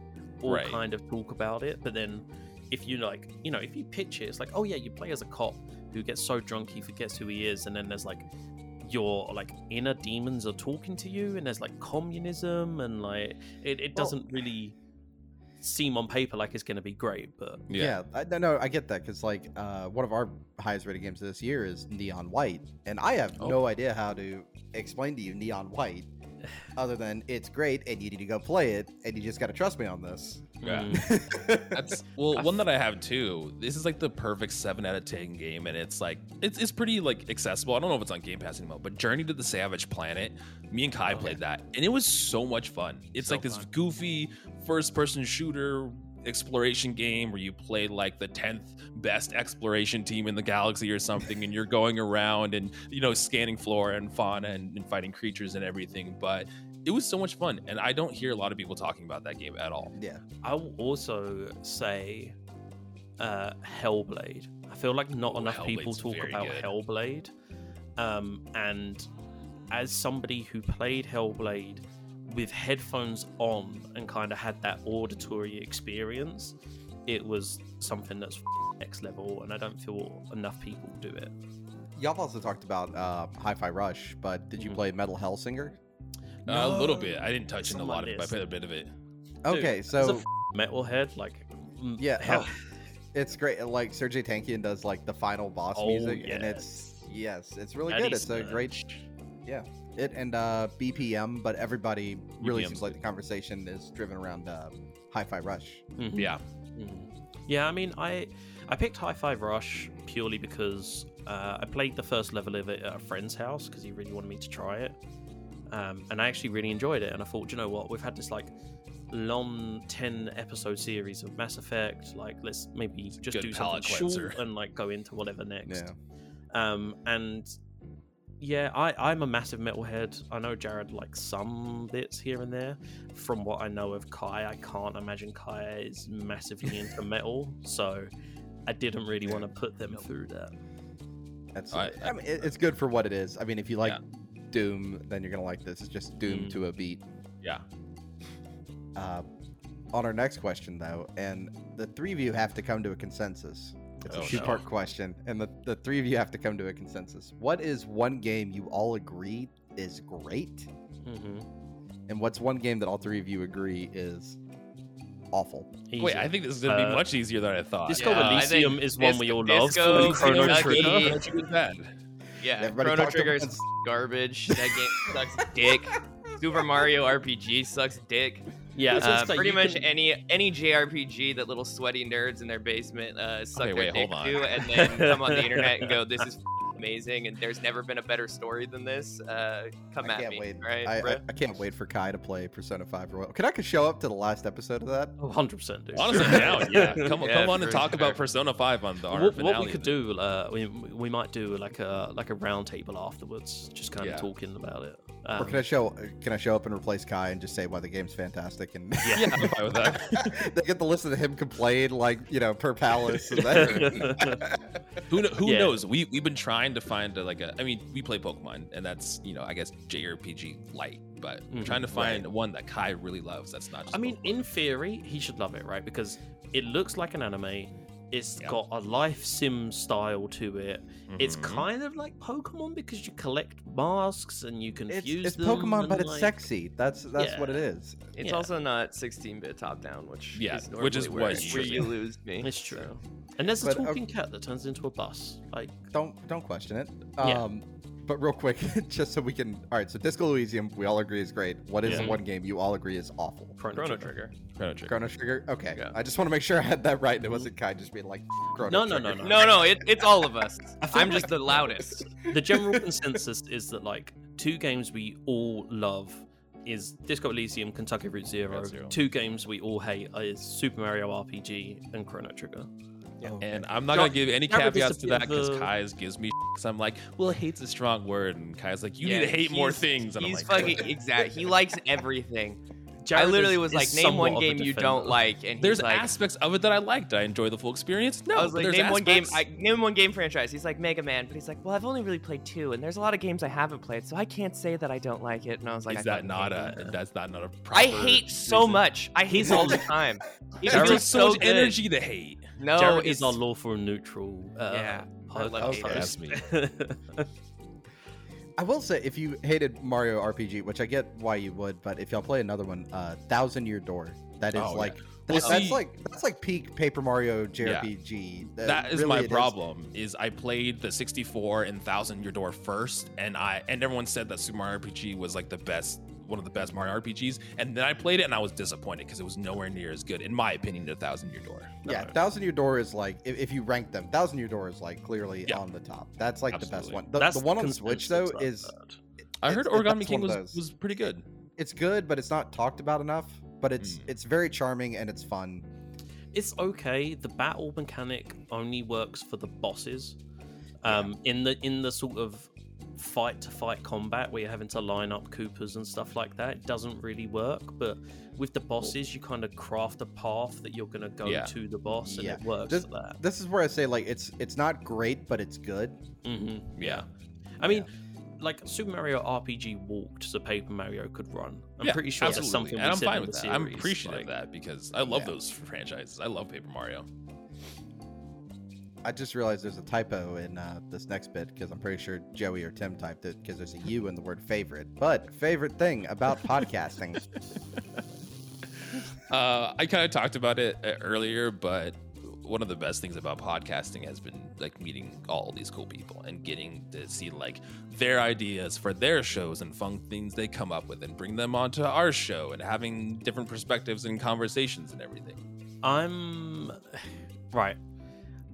I just want to say, okay, much like uh, much like Kai said earlier, I f- love the community we have. I love the people who listen to our show, the shows I listen to, the conversation we have. Yeah. Awesome. My favorite thing about podcasting is these two dudes. Like, if it wasn't, if But I now I feel like, like an asshole for not saying that. Yeah, you are an asshole because I was gonna say the same thing that Ben was. Oh man! I mean, it's not that it's not and true. And that's it's why you're true. on 14 podcasts a week, by the way, because it's not us. I told you the mutiny begins now, my friend.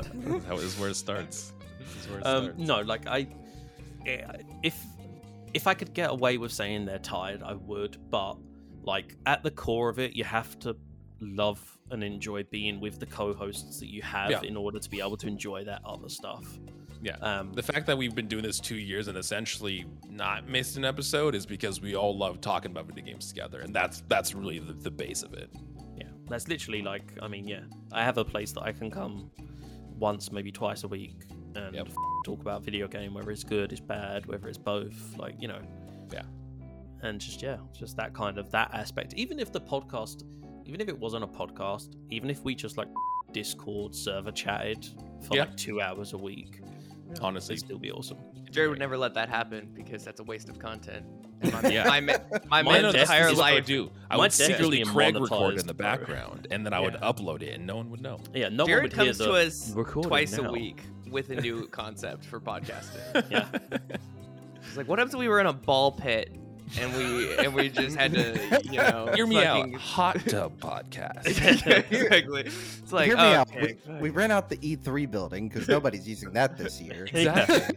we get it, we get it on the cheap because it was booked. It's like, Jared, you have six podcasts this week. When are we doing this? He's like, don't worry. We'll make I won't. it. Doesn't. Yeah, We'll he, make it he's just in the corner doing the f- limitless pills, so he can keep on going. yeah, exactly. I've opened 100% of my brain, and I'm just using it to record podcasts. Kai, what's your answer to this question?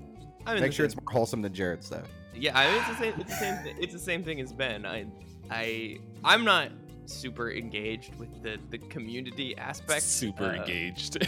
yeah, I'm not engaged really at all for the most part. Like, I don't, unless Jared forces me to go on other people's podcasts like this. Like, I don't have seek that out. Um, but no, it's just an opportunity for me to to come together and, and chat and have a good time and be Yeah. silly and make jokes and read ads that are funny and like I don't know. It's it's all worth it to me. And Mm. Absolutely. like yeah, it's it's- It's, Fantastic. great. Great. I I have another one for arguments, real quick.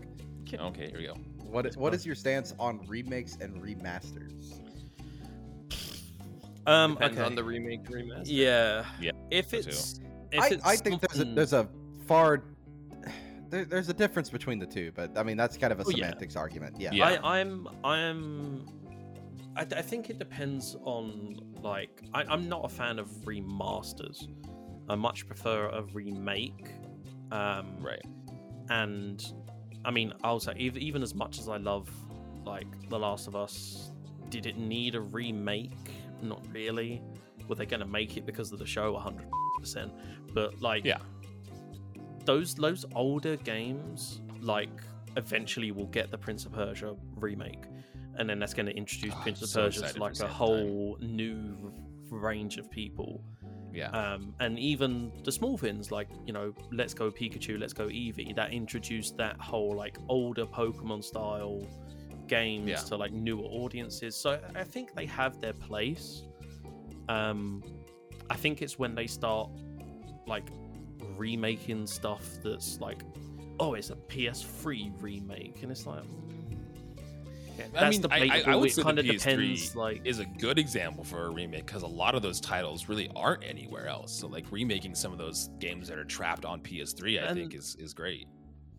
but it depends and that's kind of why Depends i say it depends on the game like because like I think you could also argue the PS3 is a bit of a failure of a console for Sony. Right. Well, I think it's like the Wii U treatment. Like the Wii U was a like financial failure, but there's a lot of like Yeah. great games on Wii U. That's why a lot of them I'm- got ported to Switch. I wouldn't call the PS3 a financial failure. It's No. just the uh, it's the Yeah. oddball of the five consoles. it was and I- I mean, it's- overshadowed it's by sand- the it- 360 Yeah, well, it's Yeah. also sandwiched between very successful Yeah, the consoles. PS2 and the PS4, it's which like- were like, incredibly like the PS2 successful. is still the most successful console of all Yeah. time, so you can't. Yeah. It's hard Yeah, to yeah, one yeah. to follow up. That's Uh, that's what, like you know the Nintendo's the same thing with the you know the Wii to the Wii U now the Switch, Switch, right? yeah. Yeah, Mm. it's sandwiched in there, and everybody's like, oh, it's it's a hard thing to. I, I think it does depend on like Hmm. on like the game, you know.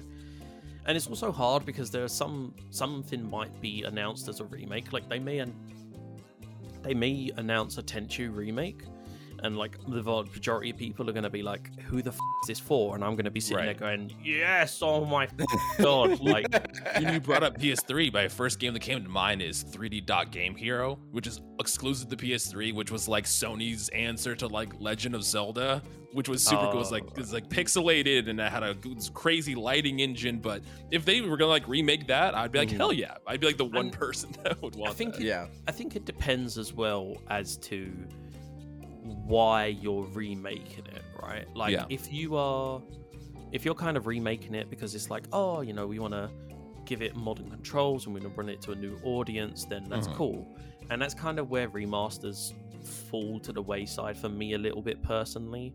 Like when you look at stuff, I mean, I was talking about Final Fantasy VII the other day. Like what they did with Final Fantasy VII remake and bringing in the 15 combat system and Yeah. breaking up the story into these episodic release. I haven't even played the game, and I understand that that's a good way to go about the remake for that game. It's great. You should play it. Um, but you know, I like for instance, like, Final a, Fantasy Seven. You know, I've Uh, heard. that is a uh, hot take. I the only th- Final Fantasy VII I've played is like an hour of the remake. So So I I've There you go. heard that it's either the best or the most overrated game in history. Um, Yeah. so and and like it, it's hard, right? Because like I love a Metal Gear remake, right? And I'm one of the people that would love to see Metal Gear Solid remade, misogyny removed, empower em, empower not Meryl. Misogyny enhanced. See, that's, the, that's, the, that's the thing about these, right? Do you have to keep the original and what you have to call here in big air quotes uh, artistic intent or you know Yeah. writer intent? Do you Yeah, oh do, yeah, do I you can- leave I that can- do, do you leave that behind or do you update it for the modern audience and Part make of everybody mad who Kojima's played art it? was misogyny. you do you do the uh, you do the Disney treatment and you put the message at the beginning saying that there are themes in this product that Mm. you know Yeah, there you go. reflective of the I think, I time. think I think that's fair if you do it that way, but Because it's it's there- part of the argument of this. I'm gonna. there are certain things that could be removed. Like you don't need to identify Meryl by looking at her ass to see that she walks Yeah. different to the other soldiers. But also, How else would you tell? yeah, exactly right. Um, I'm not going to complain about ass cam. Uh, you know, there are certain sections like the section where I mean, I guess f- spoilers from Metal Gear, but like the section where Psycho Mantis This takes is just over the real Meryl. This is this just point. Ben pitching how to do a Metal Gear remake. He's just hoping Yeah. someone hears so this. like the the whole section where listening, you know. fucking wish.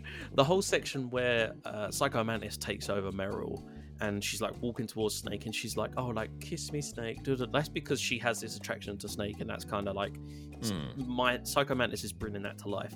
The whole backstory of like, I became a soldier so I could connect with my dad because I don't know who I am as a woman without being like, that can f- off. There's no need for that to be, you know.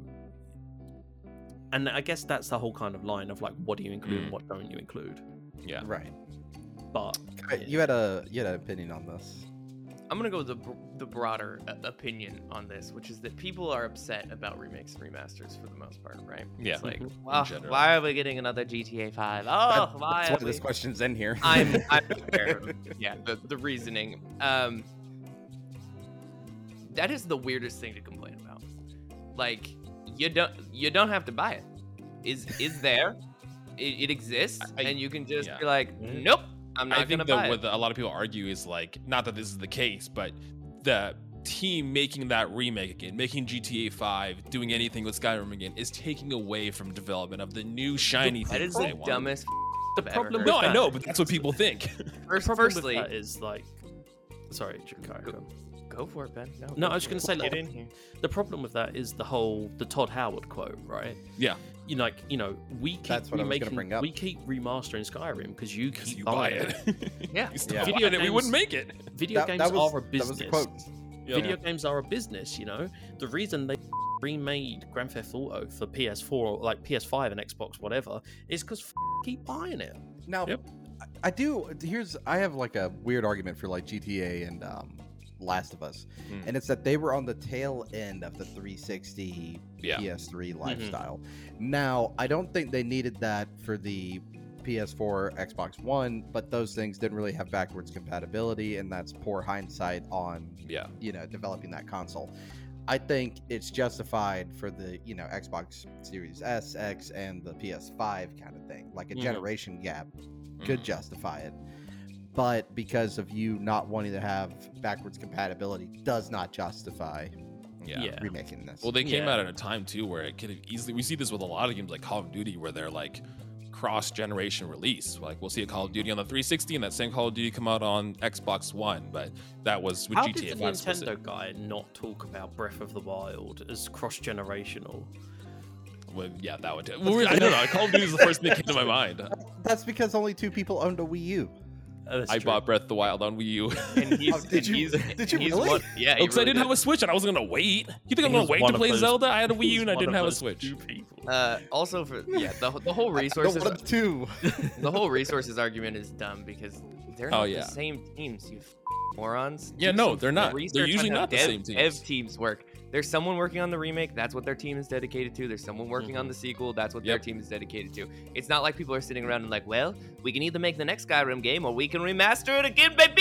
It's like that's not that's not a conversation. like Team A, go do the Skyrim remake. Yeah. Team B, work at really, if nothing else, 6. it's probably that the Skyrim remake is funding the the next one. Like It's you're, very possible, You're yeah. leveraging the dead period in between franchises to fund the new project. obviously income come in and fund the new projects. And yeah, think- there's somebody smarter than us who's looking at you know the spreadsheet, going, "Oh yeah, if we Absolutely. only Dude. resell Skyrim another It's like- fifty thousand It's times." like buying a car and then being pissed off that the next model your car came out and you're like, what the f- I just bought this car. Why is there a 2021 car? And it's like, just don't buy it. The, you the thing is, dumbass. these studios You're fine.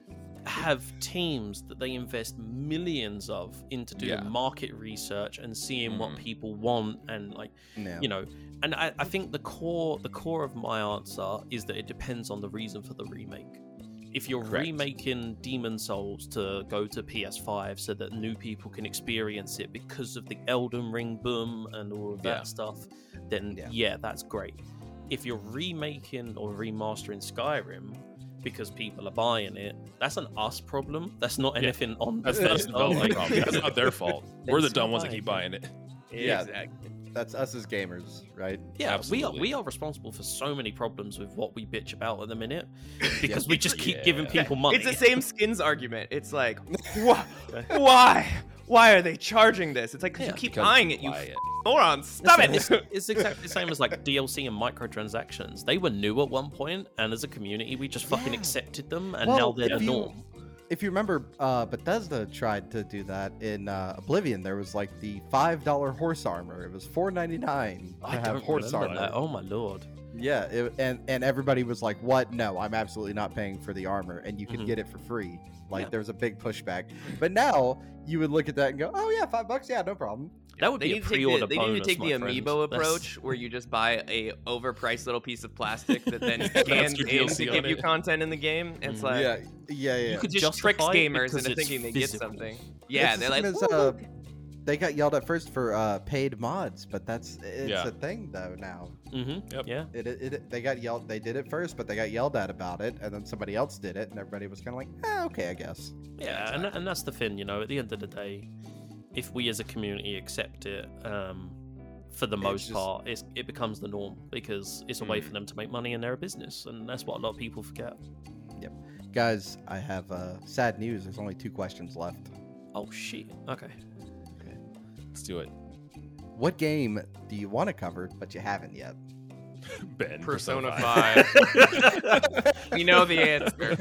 That's, that's, look, look, Ben, let me know. Let, let me know. um, no, Persona Five is definitely one that's that's up there. Um, God, I'm trying to think if there are any others. Because I mean, Uh, I have I've, some I've, if you. I, I was like, I I've have- made my about want to play Persona Five very vocal for such a long Yeah. time. Yeah. Well, while, while you think about it, uh, Kai, what do you got? Uh, I would love to play through the first Ratchet and Clank. I'm replaying that right Ooh, now. I would love to play through the first Jak and Daxter. We, Yep. me and Jared started that at some point in time. I would love to play through Borderlands. I think that would be a blast to play through. Um, I mean, there's, There's so, so many much. games. For yeah. for your review process, though, would y'all want to do that as all three together playing and talk about your experience together, or would you want to do that separately and then converse about it later? Uh, I don't know because Like, I, about something like a you know a cooperative shooter like Borderlands, for right example. because I think that Borderlands 2 shines best with co-op. Is he I pitching us a enjoy my play time together playing for the first series? time. Are we gonna are we gonna are we gonna create No, a no, play together no, side don't put ideas in? Jared's brain. Damn it. We even think about that. we'll just we'll just copy gaming together, the cooperative podcast, and we'll Yeah. have that as a series See, on our the show. good the good news is with Jared that many people don't know is that his appetite for creating podcasts uh, is It's the only follow-through, uh, that's the- the tempered problem. by his uh, penchant for taking seven years to create a logo for a podcast. So it's hey, it's really it's really there. a balance. I He's got like, there oh, here's eight podcasts. I'm like, okay, well make the make the art, and he's like, it's Nah, not nah. like, okay. Uh, I feel like me- all those ideas, by the way. And oh, a Jak and Daxter retrospective would be. yes, would be dude. I'm so I'm so excited to jump like I- I- I played through Jak 2 a while back, and it Mm. still it holds up pretty well until you're having to like uh, I forgot the level, but you're having to use a shotgun while like you know jumping up a cliffside essentially. It's, it's Mhm. definitely an interesting game because Yeah. that second one they introduced guns, so it's like a 3D platformer, but also a third-person shooter at the same time, and it's like Yeah. that's, that's an interesting combination. I- Go on. I was gonna say for, for myself, I really want to do Thousand Year Door. I really want to play it through Paper Mario Thousand Year Door. That's a little long, so it might be a, a play longer series. And I've been slowly forcing Ben to play through Legend of Zelda games, so I really want to get the Twilight Princess eventually because that's Twilight Princess is one of my favorite. I would also want to play. You- Twilight You're Princess. you're gonna hate me, Jared. I feel like, but skip Skyward Sword. No, Skyward Sword's it's- great. Jared is it's a the- Skyward Sword apologist. He Oh, just- wait, wait, wait, it's wait, just- I need to know your lo- reasoning. Yeah. Okay. Hold on. yeah. It's You want to know my? Because you get like, all right. So if you play it, not the Yeah. remastered one, but the original. Yeah. If you play it, you're gonna have wanker's cramp for like three weeks from swinging the sword around. That's what's gonna happen.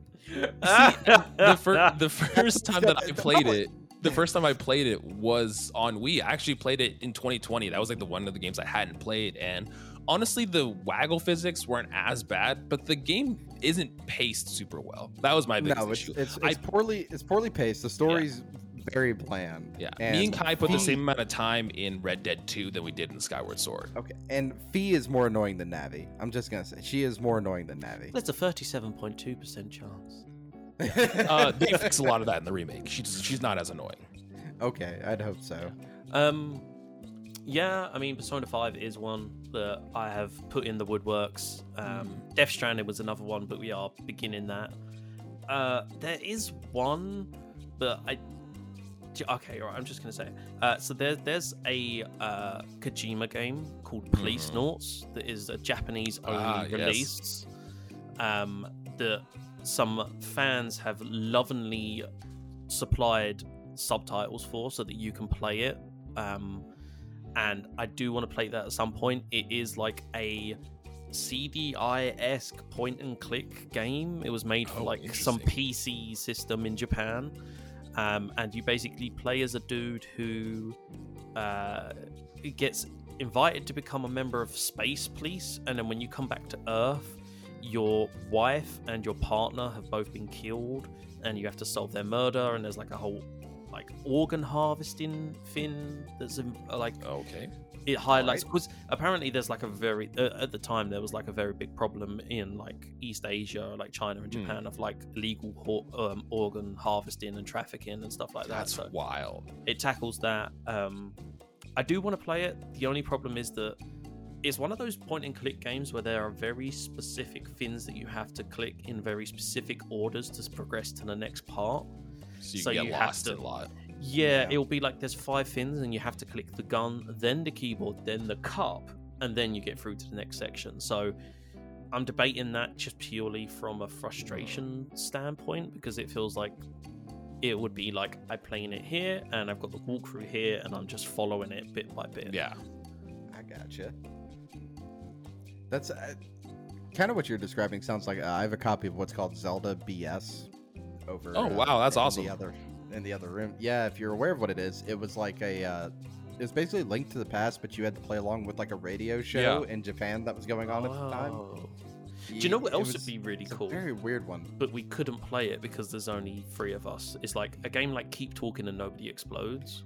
Oh, I You could play- love that game. You can play with the three of you. I thought Yeah. it had to be a two-person game. No, you two read the manual and I'll disarm the Yeah. bomb. Okay, well maybe we could do that. Yeah, the, the two of Um, y'all can yell at Jared for not cutting the right wire. yeah. wire. I mean, we could always we could always do something like you know we could play like Wonder Gamelon or like some sort of like We could play Settlers of Catan. oh dude I um yeah I'm yet to play Catan. I do I do own a copy now. Oh, I just see sitting in your background. Me and Kai also played Catan last night, so Yeah, we played last night. Uh, yeah, I added it to an Amazon. So like I got the idea to have like an Amazon wish list. Um, because at first I thought it was really weird, and then somebody asked me what I wanted for my birthday, and I was like, I don't know.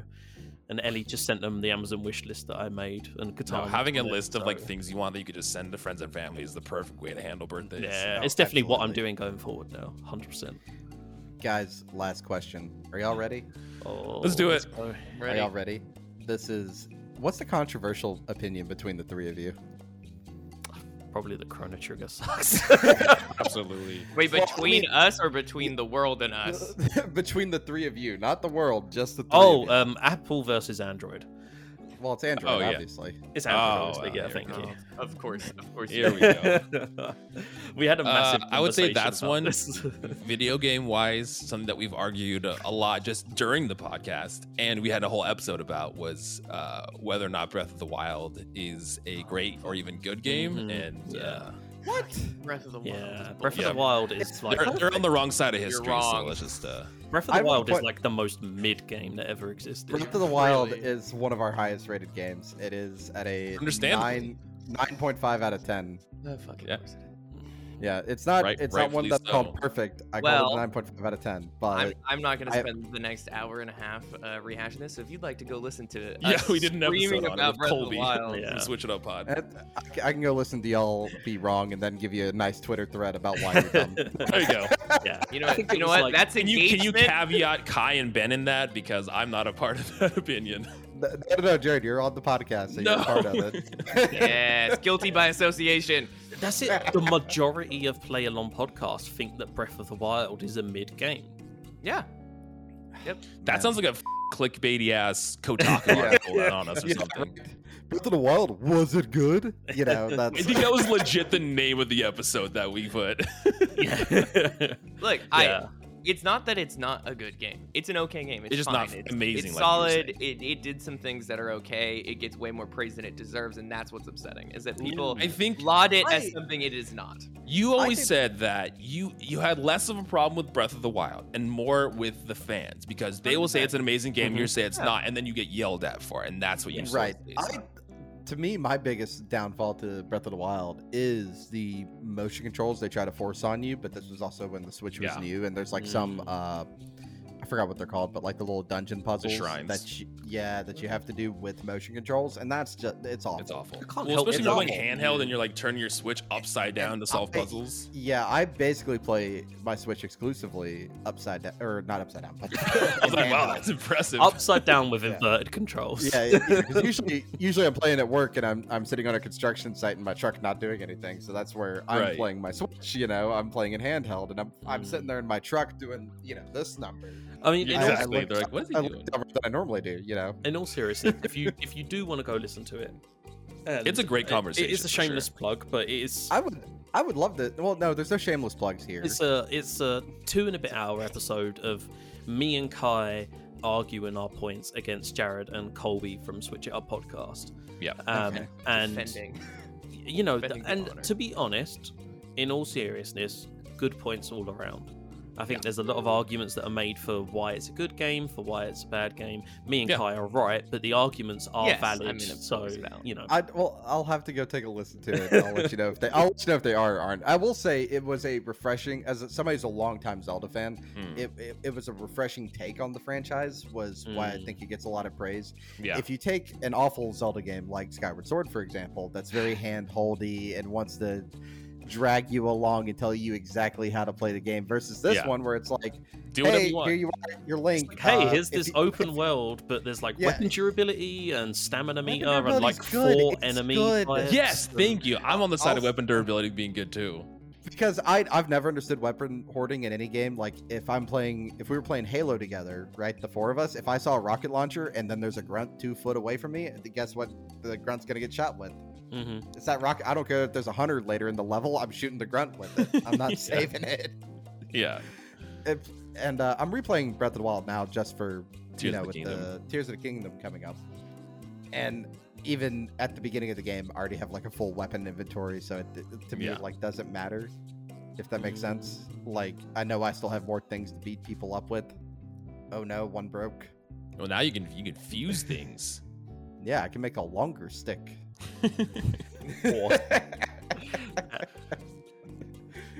All right, guys, we are out of questions. Now, this is the fun part of Between Two Pods, where you three get to ask me whatever you want to. I've been asking y'all questions the whole time. Oh, Now, the three of you get to say, hey, I'd like to know something about the video game club. Hmm. I feel like I know the answer to this because you, you talked about it already. But between Persona 3, 4, and 5, if you had to keep one and the other two get wiped out of existence, you oh, can't play them anymore. No one can play them. Which one are you choosing? That's it's a really hard question, but it's gonna come down to Persona 4 actually. I've seen a lot of I've love. heard a lot of a lot. so instant. Persona 4 starts. It, most people bow out of Persona 4 really quick because it's like two hours. The beginning of the game is two hours of nothing. Like it's the Mm. slice of life. You're reading a lot. That's two hours of nothing. But it's got the better story, the better payoff. The music's not as good as five. Mm. Uh, the combat is a better version of three, and it's uh, yeah. Well, we're talking about Persona 4 Golden specifically Mm. Yeah. because there's different you know it's it like saying persona 4 versus persona 4 golden it's like persona 5 versus persona 5 royal Yeah. Yeah. So i mean 4's got especially for a villain and a villain you don't see coming it's got a much better villain Okay. at the end of the, the plot Interesting. Also, Persona 5's got that really. Um, what's the dude's name? Is it Oki Oki Nomura or something? The dude who has the factory line boss fight where Oh, the uh, timer. Okumura, Okumura Foods. There you is go, the worst part of Persona 5. And It's a timed boss fight where you have to fight waves of enemies and escape the facility within 30 minutes. And Do you yeah, want and- Kai to play this game? I think you're just convincing him what ways you shouldn't play. no, here's here's the thing. I, I will be there for that episode when Kai wants to just sit there and say why it's the worst, and I'm gonna be like, hell yeah, man, you're right. This is absolutely It- Validation. it, it Oh, I mean- it's probably one of the worst boss fights I've ever experienced. But Yeah, yeah, I mean, Yeah. I'm yet but to hon- play- honestly, Kai, if you don't like also if you don't like uh JRPGs, just put this thing on story mode and run through it. Yeah. It's yeah, Hmm, interesting. getting good. Getting good at this game doesn't really matter. It's so easy to become overpowered in Persona Five. yeah, especially when it comes to like the fusions Yeah. and the masks and stuff. Hey, I Uh, Yeah. always I go into everything with an open mind, regardless of what it is. It just quickly, you know, I form opinions that are it very just quickly strong. changes. Well, I, I will say that's it's like the halfway point of the game too, and it's honestly the worst part of the whole game. Yeah. Yeah. Yeah. It's like the hill. Like you got to push to get up, and then you're at the top of the hill. And if you can make it to the other side, it's nice and breezy afterwards. It's just that Okay. that one It's piece. just that one part. Yeah, but Uh, Persona 4 Golden, it's it's a great game. The story is a lot more interesting, but again, it's that two hour like Mhm. slice of life. You're there's no combat. You're not introduced to anything. You're just meeting characters and Mm. you know Okay. a lot of Interesting. talking. I'm really curious as well. Have you played Fallout 76, and what did you think of it? I oh man. Okay, so I played Fallout 76 at launch, and you know Oof. obviously like everybody else, not great. But I went back and replayed it much later, Mhm. and it- it's a lot better game. The I, I think it's worth a, a revisit if that makes sense. Like if you're Mhm. a Fallout fan, it's worth a revisit. The problem I have with 76 is that everybody says, "Hey, I would like, you know, Fallout." And I'd like to go play it with my friends. That doesn't mean I want a MMO, live service Fallout. game. I just want to play cooperatively. That's how I felt about ESO as well. I was like Skyrim with friends, and I was like, this is an MMO. I don't really want Yeah, this. yeah. I just I just want to play co-op. I want Yeah. the world of Fallout 4, but I want to just you know, my friend to be able to come hang out with me in Power Armor and we decimate some people. yeah. You can only use one console for the rest of your life. What's your choice? Ah, don't do that to me. Is Uh, PC a console? No, console. Yeah, as I say, because PC, you've got all sorts of emulators one and everything. one console, and you can't jailbreak it to run ROMs. It has to be only the games that are on that console. PS2. That's a good only choice. That's a good choice. There is so Uh, much variety on the PS2. Look at look at Kai turning my uh, best music in any game. Answer back at me. Mhm. Yeah, P- that's, PS2 with the the second choice would be the Switch. yeah. And if you're and if you're interested to hear what games we would play on PS2, we have a PS2 draft episode. Always be plugging, uh, where you can listen to our PS2 draft. Yeah. Yeah, man. Um, I'm actually curious. You kind of brought it up with us talking about a game we'd want to like tell people about. What- What's like an underrated gem that you've played that not many people have checked out? For for the podcast or in general? Just I have general. our I have our spreadsheet up over here with all the games we've played. yeah, just in I general, still- either or. I still think uh, for our podcast at least, I don't think enough people are talking about Neon White. I saw that was on sale on PlayStation, and I almost picked it up because it looked really cool. I, I think it does better on. I don't know how it would work on console because of how accurate you have to be while shooting, to Mm. be honest. And console playing doesn't. It's not as accurate as mouse and keyboard by a mile. Mhm. Um, part of the reason I picked it, uh, everybody knows that listens to us. I'm a big fan of Yahtzee Croshaw. The guy makes zero punctuation. That was his game of the year. Beat out Elden Ring. So if something Mm. shoves Elden Ring out of the way, That's wild. gotta be gotta be worth looking at, right? Yeah. also, uh, Zero Punctuation is a f- brilliant series. Yes, it is. Uh, but between it and I think a lot of the uh, right now the big reason the 360s on my desk, I've been playing uh, a lot of the older Call of Duties. Like right now, just replaying Call of Duty 3 for the fun of it, hmm Mm-hmm. and uh, so you know things like that that people don't think about. Like Call of Duty 3 followed uh, three different units through just like the fight of France. There's no Mm. Russian campaign. There's no Italian campaign. There's no, you know, Mm-hmm. nothing like that. If you looked at something like uh, it was a PS2 exclusive, but Call of Duty 2 Big Red 1 because Call of Duty 2 never Mhm. came to the PS2. Uh, that one, what it does is it follows a single unit from North Africa to Germany, and they got the the people who do the voice acting for it is the cast of Band of Brothers. Oh wow. Oh, interesting. Yeah, so and and they had already done Band of Brothers, and you know obviously all these guys know each other, so them Mhm, being in the that's VO cool. booth to yell at each other and you know act out the roles is great. They also got them to do the mocap too. Oh, that's shit. funny. Fair enough. Yeah, which obviously if you play it now, I mean you're looking at this dude. Uh, for me, it's it is rose tinted glasses. The game doesn't hold up as great as a lot of others because like Mhm. this is before Call of Duty had regenerating health, and you had to find like med kits as you went along. Yeah. Mhm. Wild. Right. Last last one from me. I'm curious. If is there one single game that is like the game you regret playing the most? Like you look at it and you're like, I regret putting the time into this game. oh man, I I have a bunch of those. I mean, you can just multiple if you Oh, want man. I, I have I have a bunch of those uh, from this year right now. Hotline Miami is one of those recently. That is definitely not as good as people say it is. though. No, I I had a miserable time playing it. Uh, a lot of people say the soundtrack is good. I muted that game and was putting up other stuff. Persona 5 music in the background while you're playing Hotline yeah. Miami. Oh, you're not even. Uh, no joking though. It really was like that. Yeah. Because like the uh, I got stuck on this one level for like an hour, and the it's like I don't know really how to describe the music. It's techno, but it's like uh, Like 80s techno. wavy kind Ye- of Yeah, but like EDM-ish. Yeah, but the song that got stuck on loop for me for like an hour sounded like the AOL dial-up tone. Oh. It was like Doom 93. I don't know if this is controversial, but I muted the music in Doom 93 because I just couldn't hack it on repeat. Um, an- another one which we played last year for the podcast, we played Duke Nukem Forever. Oh, that's notoriously a, a bad game. You can reach into a toilet and throw your around No. I don't know. One of the I've never played it, but I know on episode one, I can't remember which one of the dudes it was, but one of them was really, really like pro Duke Nukem Forever. Yeah, some people are weirdly like say that it's good. Though it's fun to play Duke Nukem Forever, is you can watch like the evolution of shooters Mm. Mm. as you as you play it. It's really weird, but it's like a bad museum of shooter ideas as you as you go through it. That's awesome. It and uh, Resident Evil 4. I don't want to look at that game ever again. Wow. Oh, I feel like that's a hot take. I haven't played Resident Evil 4, but people love that game. Man, just pick I'd- like the one of the most loved ones of the franchise. That's it's so bad.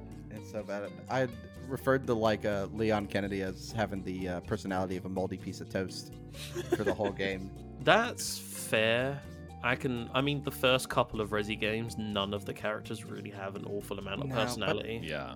for but it's kind of like I said uh, with Resident Evil Seven. It's that the game is good. Just leave out the figuring out the corruption about it. Let me survive this. You know. This zombie horde that obviously you know Yeah. something's going on with. It, I, it's I don't never that about simple conspiracy as theory. just zombie horde. Yeah. I think I think that's the problem is that they try to overcomplicate it. Yeah. Did you do that thing where you shoot the lake a bunch of times? I knew about that beforehand, Ah, okay, right. so I, I knew about yeah no didn't get me with that one. And then you get to the guy that uh the that you buy like guns and ammo For for, the merchant. and he's like Welcome. he's like, "What are you buying?" What you, you know, buying? you know, he's doing that number, and then he only has like one box of shotgun shells, but in his vest. There's just shell after shell after. I buy your jacket, please, sir. I will take that. How much?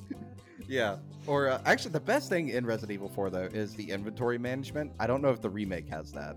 Ah, d- I've never played. I don't, I've never played any Resident Evil 4 at all. Okay. The uh the inventory management's probably the, it's like Tetris but with your weapons. Ah, okay. Yeah. It Oh, sounds that's- similar that's, like uh, the 7 and free 8 had that remake and stuff. Yeah.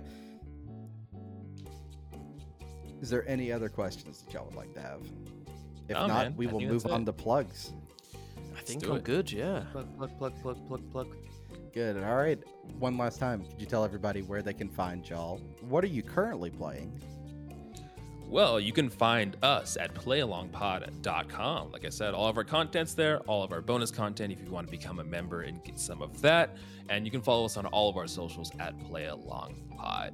Uh, as of this recording, we are probably like halfway through Hi Fi Rush at this point. So if Mhm. you're interested in that game and want to hear our thoughts on it, come check it out. Absolutely. Thank y'all very much for coming on to Between Two Pods. I hope y'all had a good time. Yeah, man, this dude, is it's a been awesome. Thanks for having me, man. yeah, I hope y'all had a great time. Uh, currently, for us, we are uh, playing. What is it called? Pizza Tower. I've heard so many people talk about Yeah, Pizza, Pizza Tower. Tower. What is this It's- game? It's not good. Anyway, we haven't recorded the episode yet as of this recording, but I think Joey and Tim like it. I'm I'm not about it. It's like a uh, 2D platformer, and uh, a lot of game devs that I follow on Twitter think it's really good. So I think it's one of those like a um, like a restaurant where a chef would go eat, if that makes sense. Interesting. Like like they get it, but somebody like me who's just a somebody who plays games is like, what the f- am I doing? Yeah. Okay.